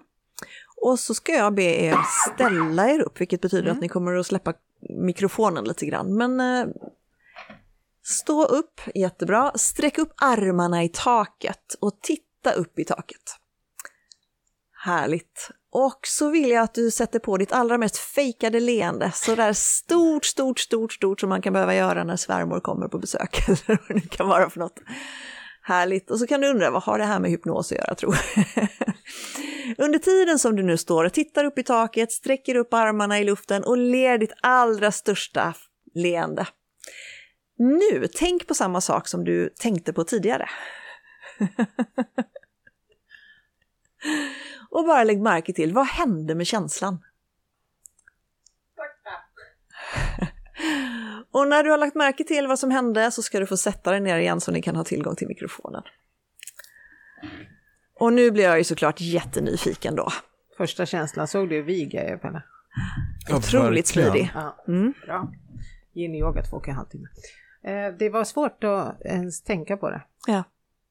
Mm, det var min känsla också och att det, att det bleknar på något sätt. Man börjar, men det är inte så märkligt. Alltså det är inte så... Mm. Ja. Mm. Härligt. Ja, det är verkligen en skillnad. Ja, exakt. Så okej, okay, så om vi ska göra det där när som helst. Mm. Så tricket är blunda och tänk på det. Det här som man blir arg mm. eller irriterad mm. på. Mm. Och sen behöver jag bara resa mig upp, armarna upp i taket som hon sjunger. Händerna upp i taket. Ja, just det. Ja. Och sen eh, fake le. Ja, exakt. Jag kommer vara som ett avsnitt ur Ally McBeal. Alltså, Eller gå på stan. Och så måste man ta sig byxorna säkert. Nej men, vad, nej men det blir häftigare. Ja just det. Ja. Och grejen är ju att du kommer ju inte behöva sätta dig ner och blunda och tänka på vad det var som irriterade dig, för det är ju när du är irriterad, det är ju när du känner dig frustrerad, när du börjar känna, känna av ångesten, men det har inte blivit panikångest ännu, för är det panikångest eller sån här riktigt stark ångest, då kommer inte det här räcka till. För att när man väl har gått när man har gjort sin ångest så stark, alltså man har loopat den så många rundor så att det verkligen har blivit en panikångest eller den starkaste formen av ångest som man har, då behövs det väldigt, väldigt mycket för att bryta den. Men om du gör den här övningen i början, när det börjar skava lite grann, du börjar känna dig lite irriterad, inte rosenrasande, utan bara lite grann, eller lite orolig men du har inte full ångest. Då är det väl, det här kallas för en power position. Och det handlar ju helt enkelt om att du får tillgång till dina resurser. Och det är därför vi tränar, eller en av anledningarna till att vi får träning på recept till exempel. Det är ju för att när vi drar igång förändrar vi vår fysiologi, så får vi tillgång till resurser som gör att det blir lättare att må bättre. Då ändras kemin i hjärnan. Och sen det här med att man fejkar, har du hört talas om fake it till you make it någon mm. gång? Det gör vi dagligen. Yes, härligt. och en del rynkar på näsan åt det. De tycker att, men vadå, jag ska väl inte låtsas må bra när jag inte gör det. Och det kan jag hålla med om. Men grejen är, om jag skulle ta en penna och stoppa in i munnen på det här hållet, så kommer det att pressa upp mina mungipor. När musklerna aktiveras i kinderna så kommer det skicka signaler till hjärnan som om jag är glad. Hjärnan aktiverar då och börjar skicka de signaler som, eller rättare sagt förändra kemin så att jag blir gladare. Så det som var fake från början blir alltså verkligt. Så jag hade en klient för ett tag sedan som jobbade i eh, hemtjänsten. Och hon kom till mig och hon sa, jag har varit deprimerad i flera år. Och hon hävdade att hon var deprimerad hela tiden. Så berättade hon att, men när jag går till mina brukare och knackar på, då låtsas jag som att allting är bra. För att de kanske bara träffar mig på hela dagen, så jag vill ju vara en positiv impuls mm. eller, eller ett positivt möte för de här brukarna. Alltså ja, det, det verkar ju rimligt, det förstår jag. Men när du är där inne, hur mår du då? När du går där och låtsas och pratar med dem och sådär och gör det du ska göra där, hur mår du då? Ja, men då känns det ju lite bättre, säger hon. Och då sa jag, ja men om det kändes bättre så var det ju inte fejk. Då var det ju inte på låtsas. Utan i den stunden så var du faktiskt inte deprimerad. Utan du mådde bättre. Nu säger jag inte att hon var glad och lycklig och allt var fantastiskt. Men i den stunden så hade hon en annan kemi som gjorde att hon faktiskt mådde bättre. Så varför inte ta vara på det? För det handlar inte om att ignorera, låtsas som att vi inte har några problem. För det är det som händer när vi lägger sop sopsäckarna i soptunnan och locket på och aldrig tar kontakt med det igen. Men att helt enkelt acceptera att saker och ting har inträffat jag kanske behöver lyfta på locket för att få tillgång till det. Men bästa sättet att hantera det sen kommer antagligen att vara genom att förändra min fysiologi eftersom det är den starkaste i den här cocktailen. Mm. Både Pelle och jag, vi har ju så här theme songs i våra huvuden. Vad, vad har du? Så här theme songs. Theme songs, ja ja ja. Mm. Vi har till och med samma, Mm. har vi konstaterat. Det var rätt roligt faktiskt. Av alla miljarders miljarder låtar Mm. Ja. så visar det sig att vi har samma låt. Det är bara att han har originalet och jag har dansmixen. Ja, okej. Det var bara Ja, exakt. temposkillnaden. Ja, ja. Det tyckte jag var kul. Men nu har jag bytt låt. Jaha. För jag tänkte så här, det blir ju... Jag vill inte känna som att jag har knyckt in och liksom... Nej, okej. Så att du skulle få ha lite din låt i fred. Aha, vad Så jag har fint. ju bytt. Mm. Men det använder man ju just för att förändra. Är jag på gymmet till exempel och tänker oj oj oj, raka marklyft, tom mage, klockan är 06.30. Men då lyssnar man på den låten. Mm. Det är som det där lyfts av sig själv. ja. Och så ser jag mycket starkare ut och jag blir rak i ryggen och jag ler och så dansar jag lite för mig själv och blir säkert filmad och uthängd Mm. på någon sajt på nätet. Mm. Typ kolla den här dåren. Men det känns okej. Ja, gud, det var jättehärligt. Fantastiskt. När använder du din då? Ja, kanske inte jätteofta. Ja, men jag gör det när jag tänker på alla projekt som vi har. Mm. Då dyker den ofta upp. Har Ja. du din sång i huvudet? Mm. Ja. Och det är ju för att du har en association till den sången. Ja. Det kan ju vara så till exempel att det finns en sång som handlar om pepp. När jag mår bra, då är det liksom Djungelboken, var nöjd med allt som liv, eller Ja, är du med? ja. För den är liksom peppig. Och det är för att i mitt facit, i min scouthandbok, så har jag en positiv association så den är förknippad med glädje och njutning. Och då blir det det. Medan om vi har en deppig dag eller allting och så kommer helt plötsligt någon annan sång som är inte alls lika rolig. För att då har jag någon typ av association till den. Så vi kan ju styra så. Mm. ja, faktiskt. Och det är ju därför musik funkar ju så jättebra för det, att byta tillstånd. Och det tycker Mm. jag, det finns träning på recept. Varför finns det inte musik på recept? Bra fråga. Mm. Mm. För när, när man har varit låg, jag blir... De gångerna jag kan bli låg det är om jag har varit minsta lilla eh, liksom förkyld eller skadad. För då känner jag så att vad ska jag göra med mitt liv? Jag orkar inte. Och då räcker det med egentligen bara tar sig så långt så att man hämtar hörlurarna och sätter på musik Ja. eller drar igång så är jag ju liksom Mm. frisk igen. Mm. Eller jag får friska tankar igen. Jag tycker det är väldigt praktiskt nu på Spotify så kan man ju välja så här, eh, du vet, utefter typ humör. Så här, eh, middagsmusik eller eh, ja men uh, upptempomusik eller, ja så kan man bara välja och så kör man igång. Vilket Ja. humör man vill vara på. Ja, Pelle och jag, vi har ju även provat hypnos. Mm. Både här tidigare livhypnos, men Mm. vi har också blivit hypnotiserade av Alexander. Mm. Eh, vad vill jag komma med det här Pelle? Jag, mm, det jag vet inte riktigt. Nej, men jag tror kanske att jag är fortfarande lite fundersam över skillnaden. Mm. Det här med tidigare liv och den här hypnosen. Är det olika tekniker? Alltså, hypnos är ju egentligen bara ett tillstånd. Och det tillståndet, det är ett extra fokuserat tillstånd när du är mer mottaglig för vägledning, förslag. Så du kan ju använda det som scenhypnos till exempel, som terapeutisk hypnos som är mer av det som jag jobbar med och Alexander mera också. Så det är helt enkelt, vad använder du verktyget till? Om du har en klient som är intresserad av att gå tillbaka till tidigare liv så finns det redan ett önskemål. Då är klienten inställd på det och då vägleder man till utifrån det syftet. Om du har en klient som vill sluta röka så är det det som är fokus. Om du har en klient som vill bearbeta ett trauma eller släppa en fobi så riktar man uppmärksamheten och vägledningen till det. Så det är samma verktyg, hypnosen Okej, i sig. samma. Mm. Och de som vill anlita dig då, hur, hur går det till då? Är det fysiska möten eller är det via Zoom? Eller Det är både och. Men om du ursäktar så, så tänkte jag bara ta de andra två eh, också. För vi har pratat om fysiologin. Ja. Det är så lätt att komma Ja. in på olika här. Ja, Jag sitter febrilt och försöker hålla tråden. Men det, vi var ju inne på det här att det är tre stycken saker som eh, förändras. Så om du eh, bara antecknar där frågan så kommer jag jättegärna tillbaka till den. Vad det var du ville. Ja, Ja. jag mina Vi är lite hypnos allihopa här. Ja. ja. Men det är ju så här att, okej, okay, men den starkaste ingrediensen i din känslococktail, det kommer att vara din fysiologi, vad du gör med kroppen. Och anledningen till att det blir så stark förändring när vi sträcker upp armarna, det är ju om vi tänker på det här med, ni vet, fight or flight och freeze, våra överlevnadsinstinkter. Det handlar ju om att från den tiden vi bodde på savannen i grottor och alla de här sakerna så behövde jag vara på min vakt, jag behövde vara redo hela tiden. Och när jag då ställer mig så här och tänker på samma saker som tidigare har gjort mig rädd, då blir det glappkontakt i hjärnan. Det blir förvirring, för då kan den inte gå på autopiloten.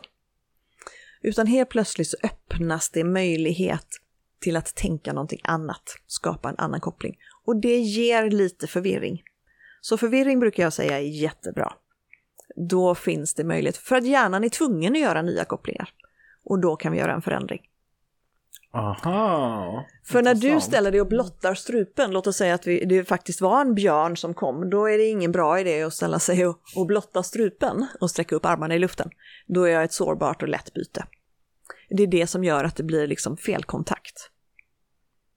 Och då kan jag göra en, en omprogrammering. Och då kommer vi över på nummer två, det är fokus. För det jag fokuserar på blir min verklighet. På samma sätt som om jag ber dig att stå uppe på toppen av en skyskrapa, tänka dig att du gör det. Så blir det din verklighet i, den, i det ögonblicket som du faktiskt gör det. Och om jag skulle be dig tänka dig att du tar ett stort bett i en, i en saftig citron. Mm. Så kommer, om det är din verklighet, om du verkligen gör det, så kommer du börja få salivutsöndring. På grund av att hjärnan ser bilden och vet exakt vad som händer då. Gud vad sugen jag blev på så citronlemonad nu. ja. oh, gud så gott. Ja, du är mottaglig för suggestioner märker jag. ja, det är därför vi jobbar Ja, just det. Du ger dem och han tar emot dem. Ja, ja, ja. exakt. Det är lite ja. så vi har delat upp det. Ja. Mm. Så om du tänker dig att jag skulle ha en vit vägg här bakom mig. Mm. Den representerar mitt liv som helhet säger vi. Eller ditt liv. Och så säger vi att på den här vita väggen så finns det lite fläckar. Det kan vara skav, det kan vara någon flugskit eller, eller spindelväv eller någonting som gör att det inte bara är en perfekt vit vägg, det är fläckigt. Fläckarna de representerar dina trauman, dina problem, sånt som du inte har kunnat hantera. Och om man skulle titta på helheten så ser man att här är en vit vägg. Men problemet är att scouten, det här inre barnet, det har ju fokus på att undvika smärta, fara. Och hur ska man undvika fara om man inte har koll på det? Om jag är rädd för spindlar, vad kommer vara det första jag kollar av när jag kommer in i ett rum? Finns det potentiella spindlar här? Alltså finns det någon potentiell fara? Så mitt fokus kommer alltså vara baserat på vad jag har för associationer. Och eftersom smärta, det handlar mer om överlevnad, alltså jag måste hålla mig trygg.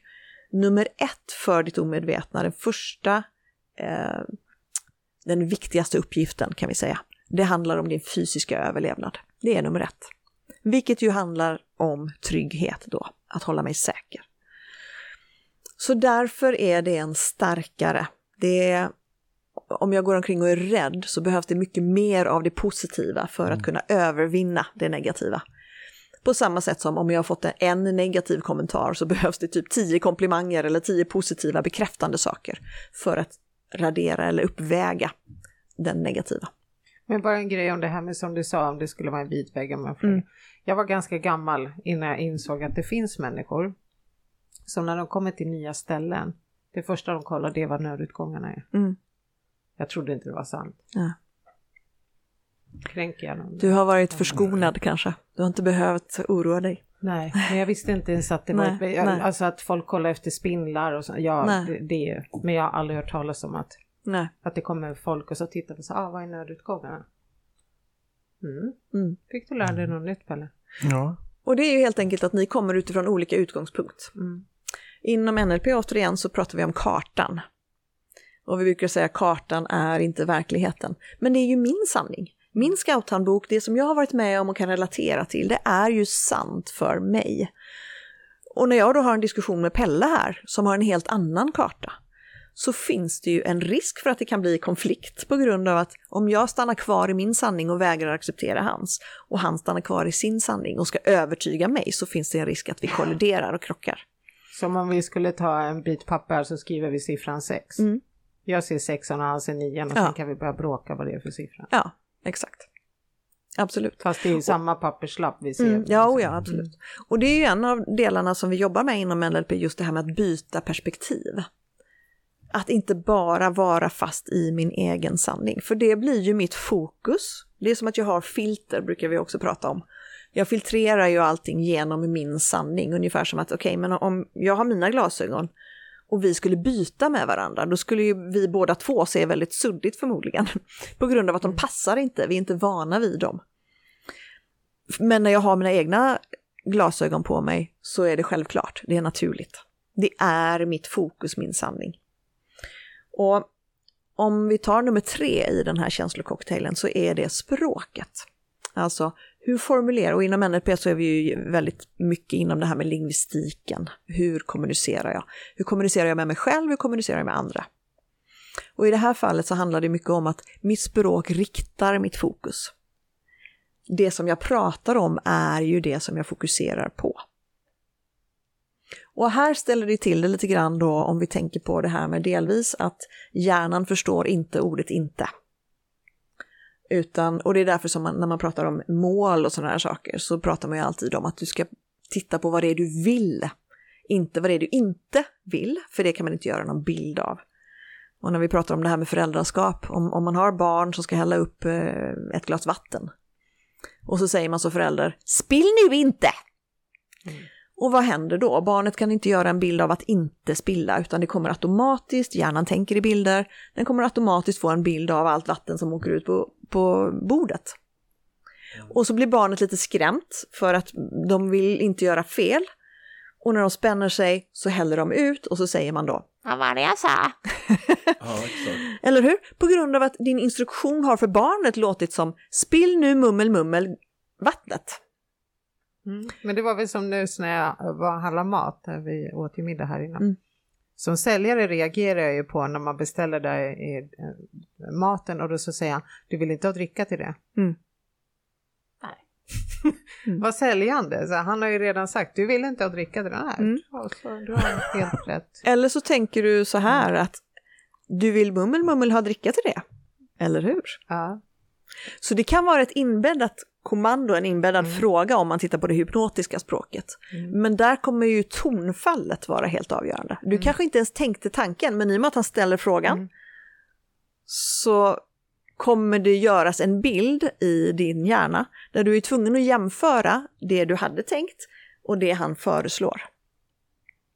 Mm. Så det sker automatiskt eftersom vi, vi jobbar eh, med bilder hela tiden i, i hjärnan. Mm. Ja, jag köpte ingen dryck i alla fall. Nej. Han sa ju att jag inte ville. Nej, och, och det, alltså han kanske sa det med ett mm. tonfall som inte alls var attraktivt. Eller nej. så var det ju bara att nej, men du hade redan din bild så att mm. han kom med ett förslag. Mm. Det spelade ingen roll. Nej. Men någon annan hade kunnat, ja men just det, det kanske jag ska ha. Och så börjar de föreställa sig vilken dricka mm. skulle jag ha i så fall. Och så blir det en större sannolikhet att man köper dricka. Mm. Ja, fascinerande. Mm. Man vågar inte lita på sig själv alls efter det här. Nej. Jag kan inte gå till en affär någonsin. Nej. Vad heter det? Men du, jag, jag, tänkte på det här, du sa att du oftast hade ganska långa sessioner med klienter, mm. typ 90 minuter sådär. Är det flera gånger eller räcker det med liksom en session eller? Jag har ju, um, det beror på vad det är för någonting. Mm, okay. Alltså jag skulle säga att generellt så träffar jag klienter två, tre gånger. De flesta kommer till mig två, tre gånger. Ja, just det. En del kommer en gång bara. Och en del kommer då och då regelbundet, som till exempel när jag är här i Stockholm. Jag bor ju i Malmö så jag är ju inte här så ofta. Men då har jag ju några klienter som kommer kanske åtminstone några gånger om året. Ja, just det. Eh, så det är ju lite beroende på vad det är, hur djupt det sitter, hur långvarigt. Alltså för man kan ju komma till mig för att man vill bearbeta till exempel då trauman eller, eller jobbiga saker som har hängt upp sig. Och det behöver inte vara bara från de första sju åren, det kan ju vara att jag har utvecklat någon typ av fobi eller rädsla eller mm, vad vet jag, scenskräck och så vill jag hantera det. Men så bara för att man har hanterat det som, som var problemet när man kom till mig första gången eller första och andra gången så betyder ju inte det att det inte hänger upp sig någonting annat i livet. Nej, såklart. Eh, och då är det ju ganska många som, som väljer att ja, men, nu har det kört ihop sig lite, nu har jag lite grann, det skaver lite grann här, eller jag sitter i den här relationen, vet inte riktigt hur jag ska göra, kan du hjälpa mig att nysta lite grann? Och då går det ju oftast mycket snabbare och enklare att göra det när man tar hjälp av NLP och hypnos. Mm. Ja, just så att, eh, och kan man säga att hypnosen då är en del av, alltså du använder det som en del i NLP-coachningen? Mm. Ja.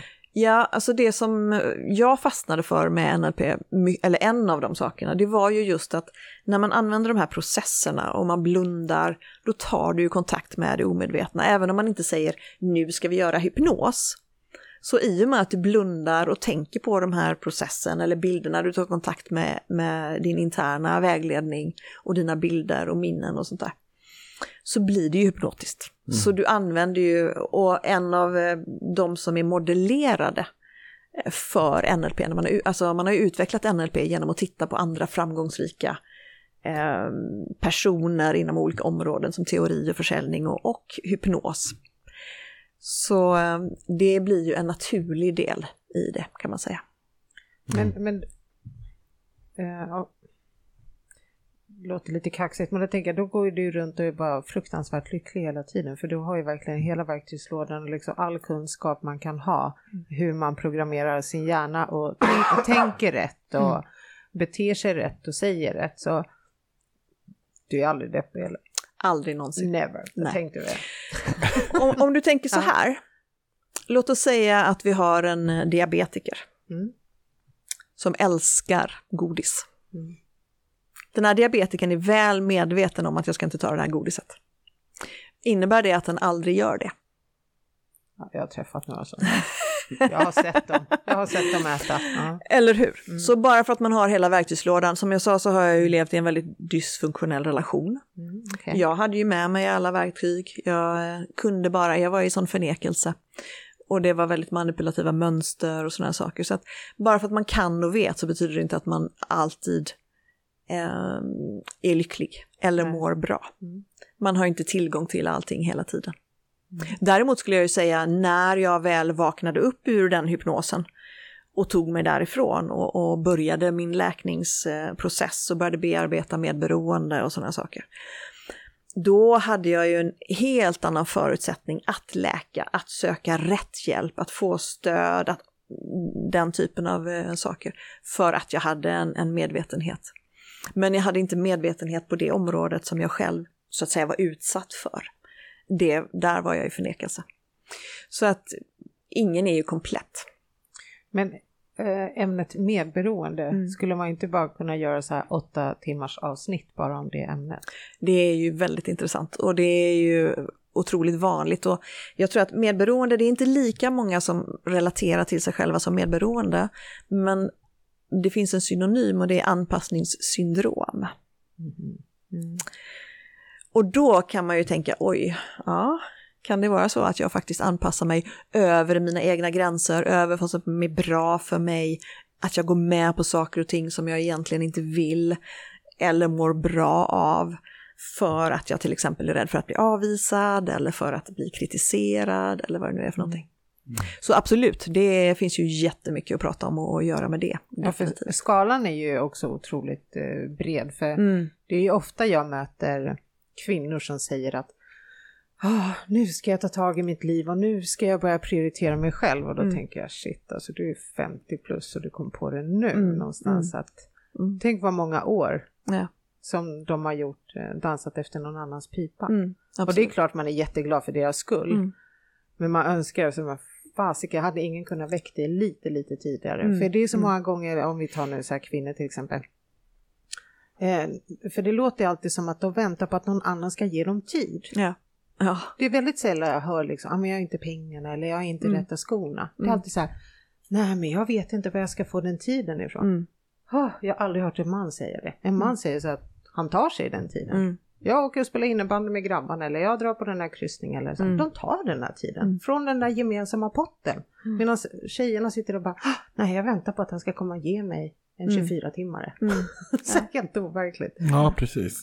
Det är faktiskt äh, väldigt sant. Mm. Det där tror jag har att göra med, ja, ett väldigt fint begrepp, men intersektionell feminism. Alltså det finns strukturer i vårt samhälle. Mm. Hur vi har byggt upp vårt samhälle som gör att kvinnor har värderats och därmed värderar sig själva på ett annat mm. sätt än vad män gör. Det här med att ta, ta sin tid eller ha sin hobby, eller det är mer självklart kanske för män än för kvinnor generellt. Mm. Mm. Det är ju också gamla roller och Ja, exakt. Saker, absolut. Men... Men det hänger kvar. Mm. Förstå hur många scoutböcker du behöver uppdatera mm. där mm. ute där det är så här mm. tjejer den där tiden den är mm. även din. Mm. det men det är ju likadant, jag menar, ja. ja. nu blev det ju någonting helt annat här, jag ska inte, men bara för att ta ett exempel då. Ja. Titta på det här med lika lön för lika arbete som man pratar mycket om. Det tycker alla är helt tokigt, men det är ju inte klokt att det är så. Det är ju inte, det är klart det ska vara, det är klart. Ja, men är det så då? Nej, det är det fortfarande inte. Nej. Det är det fortfarande inte. Och det, jag vet inte, man räknade ut det där hur lång tid det skulle ta om man bara lät tiden liksom ha sin gång. Uh, jag tror man hamnade på någonstans strax över hundra år. Ah, ja. Tills vi mm. når liksom. Så att det är strukturer som sitter ganska djupt. Ja, absolut. Mm. Så är det Och jag mm. tänker att det hänger ihop med, om, om du tänker dig så här att du har din, ska, äh, din scouthandbok, din karta så att säga. Det är din förklaringsmodell. Och sen så när någon annan, jag eller, eller någon annan kommer och eh, berättar om någonting, som jag beskriver min scoutmodell här, då kommer du automatiskt att jämföra det du redan kan och vet, det som är din sanning. Och så kommer du att jämföra och då pågår en process i dig. För det är så här att, apropå det här med vårt fokus och vårt språk, så vår tankeprocess, den består av att ställa och besvara frågor. Det är det som är att tänka. Så nu när jag säger det så sitter du och nickar Pelle. Mm. Och det är på grund av att du kan relatera till det, det stämmer överens med din förklaring. Vilket ja. betyder att det kommer finnas en automatisk fråga. Stämmer det här? Kan det vara så? Håller jag med om det? Frågor. Och när du får ett jakande svar så börjar du nicka. Det är som om det sitter någon inom dig och håller med och då blir det automatiskt en liten nickning. Även om den inte syns så finns det ett, ett godkännande, ett ja.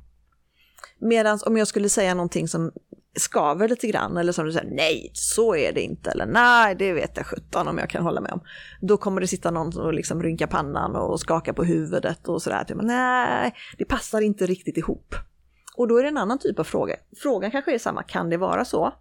Men du får ett svar som säger nej, det tror jag inte, det, så kan det inte vara. Och vilka frågor vi ställer, om vi kommer tillbaka till det här med autopiloten. De frågor som vi ställer är ju till största delen de frågor vi alltid ställer. Alltså våra tankar är ju i princip, vad brukar man säga, liksom 99% samma eller 95% samma. Som du tänkte igår och i förrgår och, och hela året innan. Så när vi till exempel vill förändra någonting så är det ju viktigt att bli medveten om. Vad är det för intern dialog? Vad är det för tankar jag har? Vilka frågor är det jag ställer mig? Och har vi en person som mår dåligt, mycket ångest, trauma eller vad det nu än är som har hängt upp sig, så brukar ju frågorna ofta vara negativa. Jag förutsätter att det är någonting dåligt. Så om jag inte har lyckats med någonting till exempel, så kommer min fråga kanske vara, vad är det för fel på mig? Varför gör jag alltid så här? Är du med? Och om jag ställer en negativ fråga, min scout, mitt omedvetna, är alltid redo. Den kommer alltid besvara mina frågor. Men när jag ställer en negativ fråga som vad är det för fel på mig? Då kan inte min scout, som ju vill mig väl, den kan då inte säga nej Ulrika, du är så bra så, det är inga problem, inga fel på dig. Den kan inte säga det på grund av att min fråga handlade om problemet. Vad är det för fel? Och då kommer scouten säga allt är redo och så kommer den titta i scouthandboken och så kommer den titta i soptunnorna och så kommer den säga det där är du dålig på, den var du taskig emot, det här har du misslyckats med, det där klarar du aldrig av, det här är du kass på. Så jag får alltså svar som bekräftar min negativa fråga. Och när jag får det svaret så kommer jag må lite sämre, eller hur? För då får jag ju bekräftat, ja det var det jag visste, det är fel på mig. Mm. Så när jag vill förändra någonting till exempel att jag fastnar i samma mönster hela tiden, jag mår likadant hela tiden, jag ifrågasätter mig själv, har den där kritiska inre rösten. Så behöver jag helt enkelt lägga märke till, ja men vilken fråga skulle jag behöva ställa mig själv för att kunna få en, ett annat svar som bekräftar mig. Till exempel, jaha okej, okay, men vad är bra med mig då?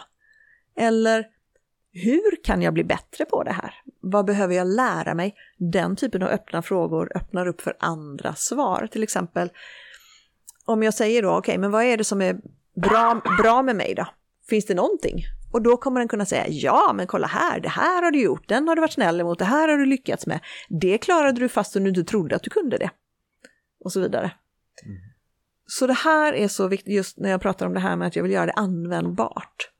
Om, om du och du som lyssnar verkligen tänker på det här, okej okay, men när jag börjar må dåligt, när jag börjar ifrågasätta mig själv eller vad det nu är för någonting. Om jag bara då skulle sträcka på mig, ta några lite djupare andetag och börja fokusera på någonting annat, börja ställa en annan fråga, till exempel vad är det jag behöver lära mig? Vad är det egentligen jag vill? Då kan jag få tillgång till andra svar och när jag får det så kommer jag att må mycket bättre. Och där är det ju mycket, om jag återkommer till det här med grunden i NLP, så är det ju mycket det att jag behöver utgå från, och det brukar man ofta prata om med KBT också, man utgår från nuet. Men ibland eh, så är det min personliga uppfattning och erfarenhet att ibland så är det bra att kunna nysta tillbaka lite grann, som jag ju gör då när jag jobbar terapeutiskt. Vad, är, vad kan det vara för någonting här i soptunnorna som har hängt upp sig? För att vi ska kunna hämta guldkornen. Så att nuet blir inte så baserat på hur det har varit, utan mer att vi hämtar resurser ifrån framtiden. För att kunna må bättre i nuet. Nu ser ni ut att vara i hypnos båda två. Ja, precis. Nej, men jag tycker det är, ja, precis. Jättebra. Just det som du säger, att gå tillbaka ändå och hämta det här lilla guldkornet, mm. för det kan mm. vara en del av lösningen. Mm, verkligen. Också. Mm. Jag känner mig lite orolig. Jaha. För jag tänker, nu har vi ju listat ut min lilla personlighetsstörning och det kanske är de här narcissistiska dragen. Mm. Men nu verkar det som att det ploppar upp nya grejer. Jag kan aldrig känna att jag är dålig på någonting. Nej. Alltså när du nämnde det, just mm. för att man börjar ju tänka så här, mm. Eh, när du berättar, mm. då tänker så här, ah, vilken situation är det? Så bara, mm. det sker inte. Nej. Så att är det så att jag har ingen, ingen fot kvar i verkligheten. Förnekelse totalt. Det, det är förnekelse jag lever i också. För jag jobbar ju som säljare, herrejösses, det är klart jag inte vinner allt och jag är morsa, jag har allt möjligt. Mm. Och folk tycker säkert att jag gör både dittan och dattan. Mm. Men jag har inte det här självkritiska tänket. Nej. Så att det är väl nästa störning. Mm. jag kommer nog bli storkund hos Du är så välkommen. Ja. Jag var klippkort. Ja, jag, jag behöver lite mer ångest över mina... Ja. Men, men hur menar du att du inte har självkritik? Hur tänker du då att du inte kan... Ja, men om jag säger så att jag, eh, för varje gång de på jobbet frågar så ah, hur gick det på det här kundbesöket då? Mm. Då är mitt svar alltid, det gick så jävla bra. Mm. Alltså det där, det där kan man hem. Mm. Ja, det säger du alltid.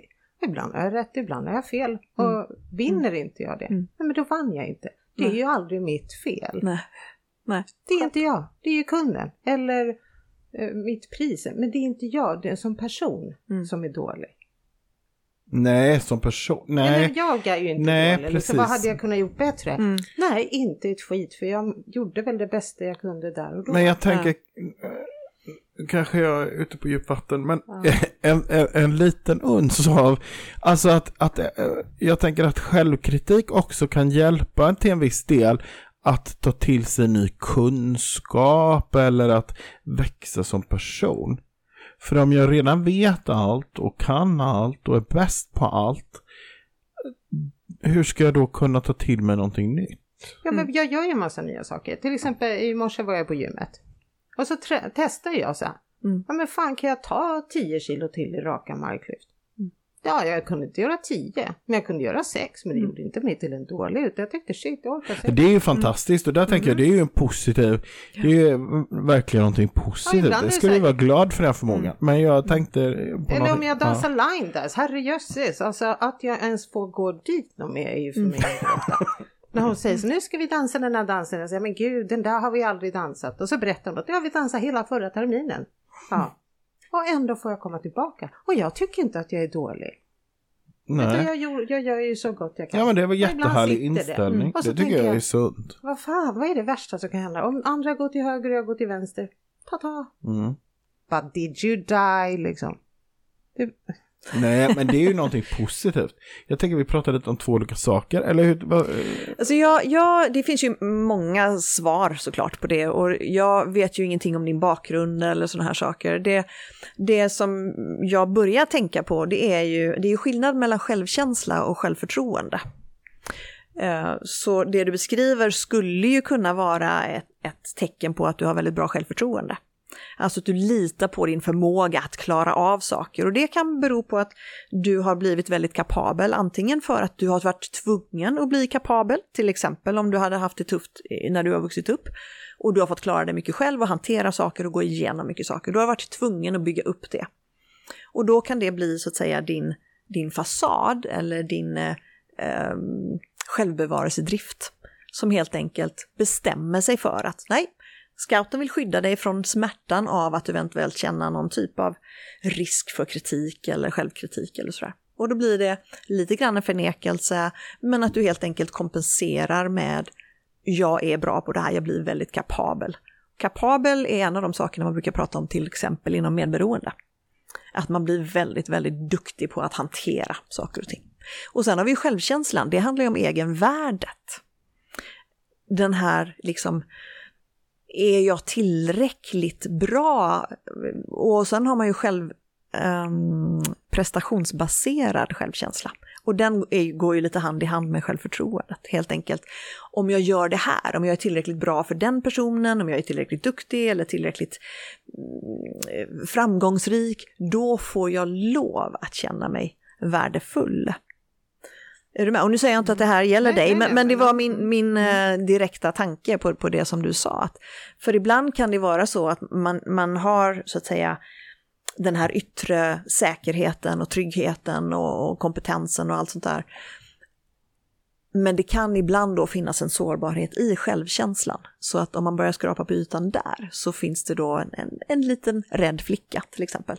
Som, eh, som känner sig orolig för att om jag inte är sådär kapabel eller, eller framgångsrik eller duktig eller så, då kanske jag inte får vara med eller då kanske jag inte blir godkänd eller då kanske jag inte får den här bekräftelsen eller vad det nu är för någonting.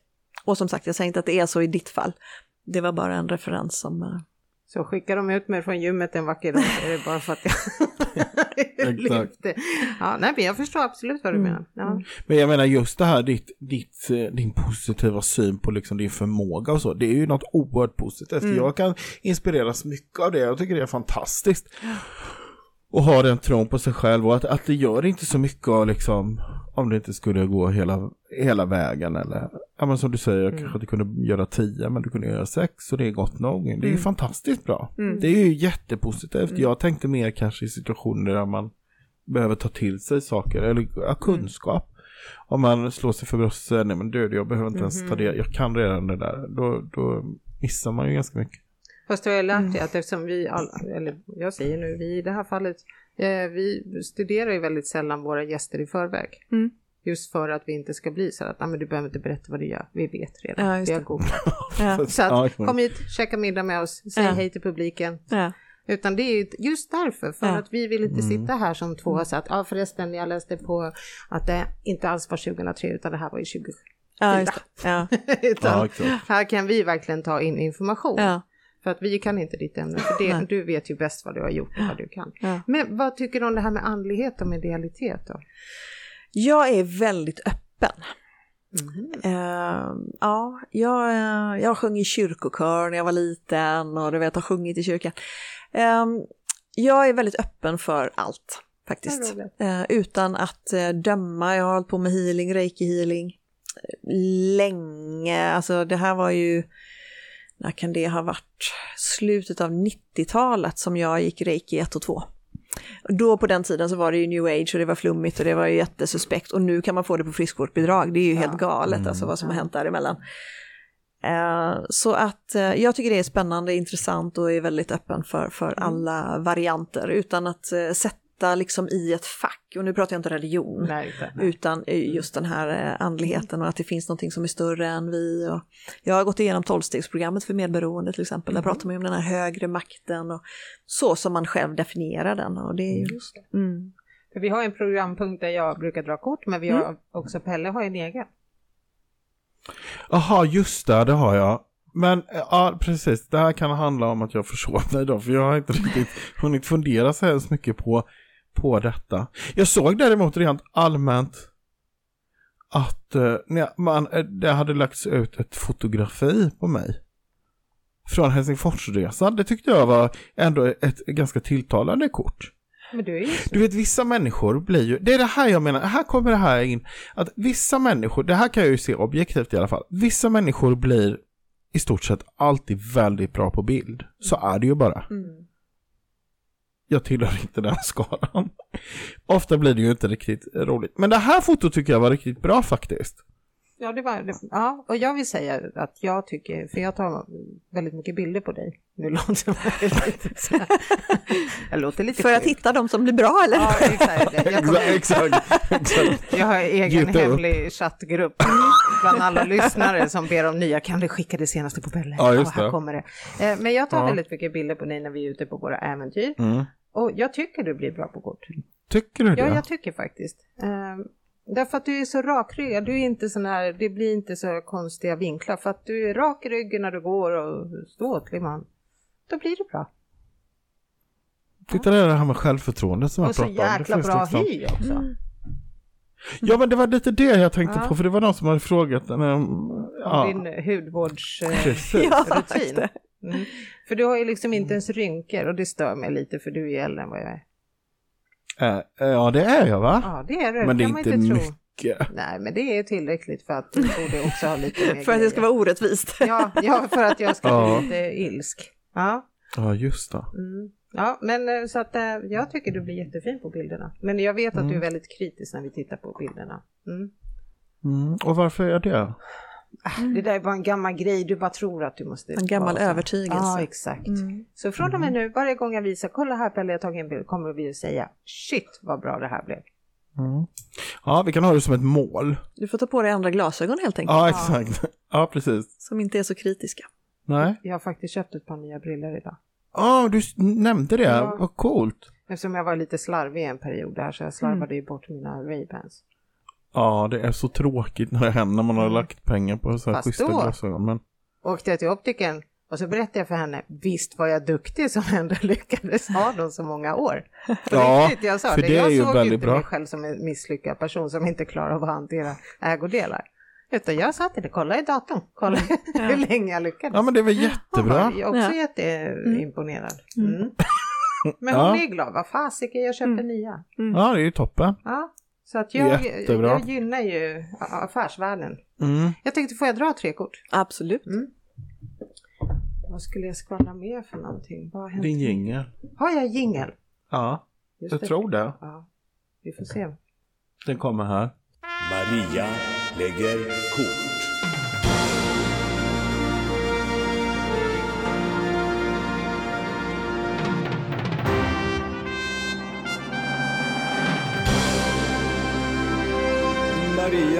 Kort. Ja, du hade det. Jag hade en jingel. Mm. Känns som det är någonting jag har glömt att berätta för dig. Är det så? Ja, men det känns som jag har gjort något jätte, jätte, jättestort och så har jag glömt att berätta det. Men gud. Ja, ja. ja det kanske kommer. Mm. Eller inte. Du har i och för sig ingen meddelande och skyldighet så det är ju inte så att du Jag vill att du rapporterar alltid Tre kort. Ska jag dra tre kort? Ja. Tre alla samtidigt? Eller? Ja, ta, eh, det första tror jag kommer berätta lite mer om dig eller någonting som har hänt och sen är det lite nutid och sen är det framtid. Vi ska på kurs snart. Ja, oh, gud, det ska vi. Det ska bli så spännande. Mm. Det är bara NLP i de här korten. Jaså, vad spännande. Det är, det är det som är mitt energiflöde just nu. Ja, nej, men lite bakåt i tiden. Det korten säger till mig det är att du har valt att följa, liksom, när vi pratar om de här tre olika hjärnorna, mm. du valde att uh, följa hjärtat uh, vid ett viktigt tillfälle. Och det var det som gjorde att välstånd har kommit till dig. Alltså att du, mm. du börjar få resurserna mm. som du också nämnde att man behöver för att kunna göra på ett annat sätt. Så mm. att uh, du har lyckats koppla bort hjärna och lyssna på hjärta och så blev det sådär superbra. Härligt. Eh, det är så, därför jag är här idag. Det är därför, jag har attraherat det. Du har attraherat det och sen är det ett kort och jag tänker inte läsa vad det här kortet säger för jag, jag Därför att jag tycker det budskapet som står i kortet överensstämmer inte riktigt med vad jag känner. Så därför låter jag bli. Du kan läsa det sen. Men det jag känner när jag läser det här kortet det är att allting runt omkring är, dig är i sin ordning. Vilket innebär att jag eh, skulle vilja uppmuntra dig att lyfta bort det ansvaret från dina axlar. Att du kan, lite som vi pratade tidigare, ge dig själv mer tid mm. att göra de sakerna du vill göra. Mm. För att alla har det bra. Alla klarar sig. Eh, det är inte ditt ansvar. Släpp dem, de kan, alla kan flyga själv. Härligt. Och sen eh, när vi tittar framåt så, så kanske du hamnar i, i, i situationer just för att du är ute och flyger och inte längre tar hand om andra människor. Det gör ju också att det är mycket förväntningar som krossas. Mm. För att det finns kanske folk som har haft dig som en krycka. Mm. Och när, när kryckan försvinner så kan det kanske komma eh, reaktioner på det. Mm. Och nu låter jag som en terapeut.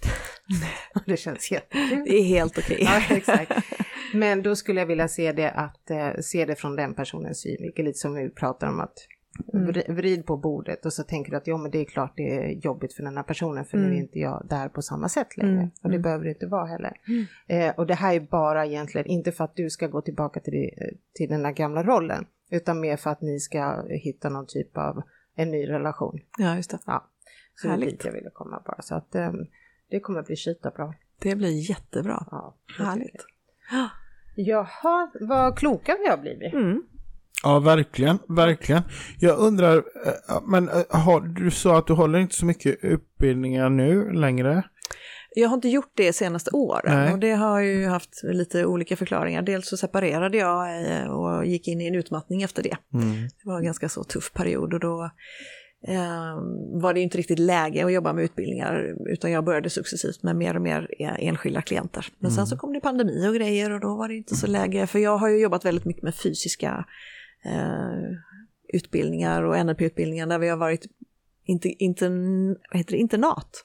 Så ah. vi har ju ah. bott och levt tillsammans och jobbat med NLP och ja, man äter, sover, lever NLP dygnet runt. Det är mm. fantastiskt.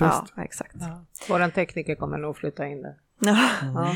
och jag kan nämna det också att ja. det är ju, om, om, när vi tittar på det här med framtiden. Ja. Jag har ju en vision om en gård.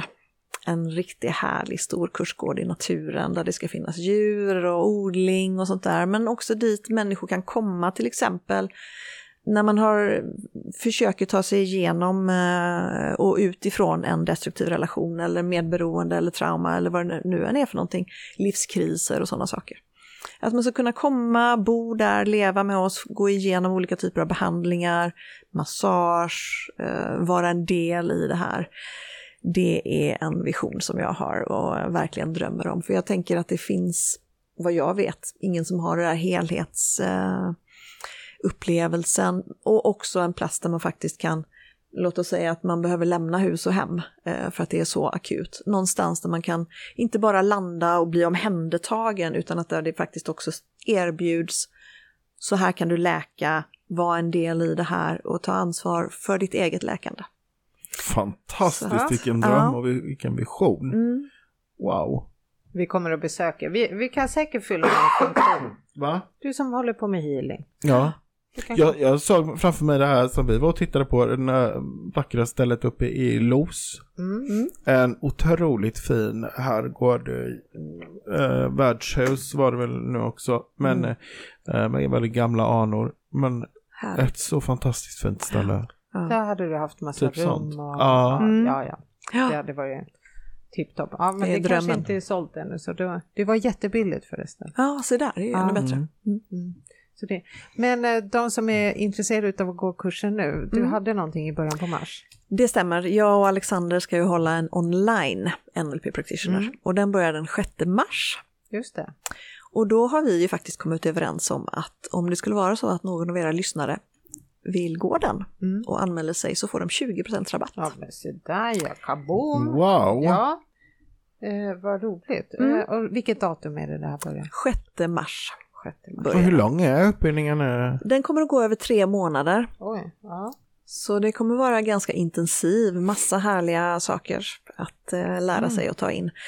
Och eh, det kommer ju vara då att vi kommer att ha två dagar i veckan när, när vi, eh, jag och Alexander kommer att ha några gånger tillsammans Mm. men annars kommer det vara jag ena gången och Alexander andra gången. Perfekt. Och sedan så kommer vi ha en helg i månaden när, eftersom jag sa NLP är väldigt prak pra praktiskt, så de här verktygen som man jobbar med, de ska ju också få övning i att coacha varandra. Så det är inte bara jag och Alexander som håller föreläsningar utan det är ju väldigt mycket att de får träna på varandra. Så då har man en helg i månaden när man verkligen, var bootcamp kallar vi det. Där de får jobba med det här för att det ska integreras. Gud vad spännande. Ja. Och så lägger vi ut information både på Instagram och Facebook så att eh, lyssnarna har möjlighet att ta del av det här. Härligt. Jag lyssnar ju på varje avsnitt så man skulle ju kunna säga att jag också är en lyssnare. Självklart, Jaha. ni är så välkomna. Absolut. Eller Per definition. Ja, Man- Ja, absolut. Och jag kan ju också nämna, jag har en hemsida som heter ulrikadalin.com. Så det är väldigt enkelt. är det Ulrika med C eller K? Ulrika med K och Mm. Dalin med H. Ja. A-H. Dalin. Snyggt. Och dessutom så tänkte jag också att om det skulle vara någon som är intresserad av att prova en session med mig så kan man få 10% rabatt på det. Där ja, okej, perfekt. Wow. Vi får träna på att bli mormor för nu måste jag ju verkligen tänka på att jag aldrig säger nej till att komma upp i knät. Jag ska titta på alla Mm. teckningar men jag vill inte sätta upp dem på kylskåpsdörren. Så jag vill verkligen inte. Det var som jag fick av min systerdotter, det berättade jag för dig tror jag. Hon är ju väldigt eh, kaxig, fast det är väldigt charmigt när man är liten. Så hon hade ritat en teckning till mig när jag var där i julas. Så hon sa, den här får du av mig. Mm. så ett Ja. riktigt erbjudande. Ja men åh tack, så vad fin den var. Den ska jag sätta upp på kylen faktiskt. Mm. Hon bara, ja du gör som du vill. Ja, ja okej. Ja. Ja. Ja. Mer sådana barn som inte kräver att de ska upp på kylen. Ja. Mm. Ja. Men just det här med att jag, tänk, jag tänker just det här med alltså själva bemötandet liksom. Att se det här barnet, jag menar alla gör misstag, så är det. det jag tänker själv, Åh, jag kommer få betala min sons terapeuträkningar liksom när han kommer den, till den nivån. Men eh, så att man är lite snäll mot sig själv och vet att ja, men jag gör så gott jag kan. Har jag ett gott hjärta och, och en positiv intention så kommer jag väldigt långt med det. ja, faktiskt. Som en av mina eh, bästa vänner Kalle brukar säga, vi plöjer så gott vi kan med de åsnor vi har. Ja. Ja, precis. Mm. Precis. Ja. Mm. Och du som inte har några brister enligt egna uppgifter, du kommer ju lyckas garantera. Hur skulle det kunna bli något annat än perfekt? Exakt. Ja. Och jag tycker det här avsnittet blev perfekt. Eh, lärorikt. ja, otroligt intressant. Och jag älskar när det blir så pedagogiskt förklarat så att Mm. man förstår. Jag tycker det här med scouten och scouthandboken och... Mm. Det är lite och, skillnad ja, det på blev väldigt tydligt. anteckningarna. Jag vill bara så du ser våra anteckningar. Ja. Ja, men jag har märkt att du skriver mycket medan är, jag är mer eh, så här att jag lyssnar. Ja, alltid tyckt att det är svårt att skriva sam för då, då stänger jag av typ. jag är likadan. Ja, Mm. så att, Faktiskt. Jag är tränad till det här. Ja, det såklart. är olika. Mm. ja. Jag har aldrig misslyckats. Nej, Nej, du jag, vinner. jag är väldigt bra. Jag vann igen. Mm. Ah, bekräftelse. Men just det här med scoutmodellen, det är ju det som är grejen, just att ditt omedvetna tänker ju i bilder. Mm. Så det är därför som jag har paketerat det på det sättet. På grund av att många människor kommer, de har gått i terapi i flera år, de har en medvetenhet, de har förståelse. Så mycket av det som jag har sagt när är ju egentligen inte så nytt. Det är mycket sånt som är repetition, sånt som man känner igen. Men det är paketerat på ett sätt som gör att det blir lite mer lättillgängligt. Ja, och det är ju hela hemligheten för att kunna ta Ja, det till sig. exakt. Jag menar, herregud, jag har läst så här självhjälpsböcker. Ja. Som man, när man är färdig, man fattar ingenting. Jag fattar Nej. fortfarande, alltså vad handlar det här om ens? Utan det är, hela hemligheten är att kunna förmedla det på ett Mm. eh, Jag kanske ska skriva en sån bok till alltså, Den kommer vara så perfekt. Så här gör du, så här är det. Ja. Hur det egentligen ligger till med allting av Maria Wensker. Jag har faktiskt för, för något år sedan så tänkte jag att jag skulle skriva en bok eh, där folk får liksom beskriva ett problem och så skriver jag liksom lösningen. Mm. Inget coachande utan är det verkligen så här, Mm. Så jag här är deppig, då är det lite så här, du vet, lyssna på musik och bara ryck upp det, gå ut Mm. och gå, lite så. Ja. Ja, just det. Och sen tänkte jag att jag skulle liksom äh, låta det bli en ganska så här öppet forum äh, så att folk får liksom skicka nya bekymmer Mm. och så svarar jag bara. Mm. Att det blir mycket diskussioner kring den här boken. ja, Men jag tänkte det, det kräver ett par livvakter. Jag behöver ju kanske få bort mitt personnummer från alla register. Det får bli sådär, lyssna på egen risk, du kan bli provocerad. Exakt, jag, jag kommer såra dig och jag kommer göra dig arg. Men det här ligger hos dig. ja, och det är ditt ansvar. Ja, exakt, det är, men jag har en lösning på det också. Ja. Tusen tack för att du ville komma Ja, och vad vad roligt att få lite gäster från Malmö. Mm, det är alltid Härligt. trevligt. Man hör ju inte precis att det kommer från Malmö kanske. Nej, det är Nej. väldigt tydligt att du är från Göteborg. Ja. Tack Ja. snälla för att du kom och tack för de generösa erbjudandena till våra lyssnare. Ja, verkligen. verkligen. Ja, men jag är lite sugen faktiskt. Mm. Eh, ja, jag är lite sugen faktiskt. Mm. Kul. Mm. Jag är jätteglad att jag fick komma hit. Det var härliga samtal och bubblor med er. Ja, vad roligt. Ja, Ja, Ja, känns det känns bra. toppenbra. Bra. Ja. Vi säger eh, tack för idag. ja, men det gör vi. Mm. Och tack alla våra lyssnare som Ja. lyssnar vecka efter vecka. Det är fantastiskt och så roligt. Och jag har sett också vår Facebookgrupp, vad den växer. Mm. Det är helt otroligt. Mm. Och man får mejla oss på info.uppvaket.se. Absolut. Mm. Där kan man ju faktiskt också anmäla sig till vårt nyhetsbrev nu. Det kan man absolut göra. Mm. Pelle Ja. kommer skriva det första. Oh ja, det är teorin redan gjort. Jag vet, nu börjar du bara få det på papper. Ja, Autoskrift kanske. absolut. Ja. Don't even Ja. go there. Men tusen tack för idag. Tack, tack. Tack, tack. Hej då. Hej.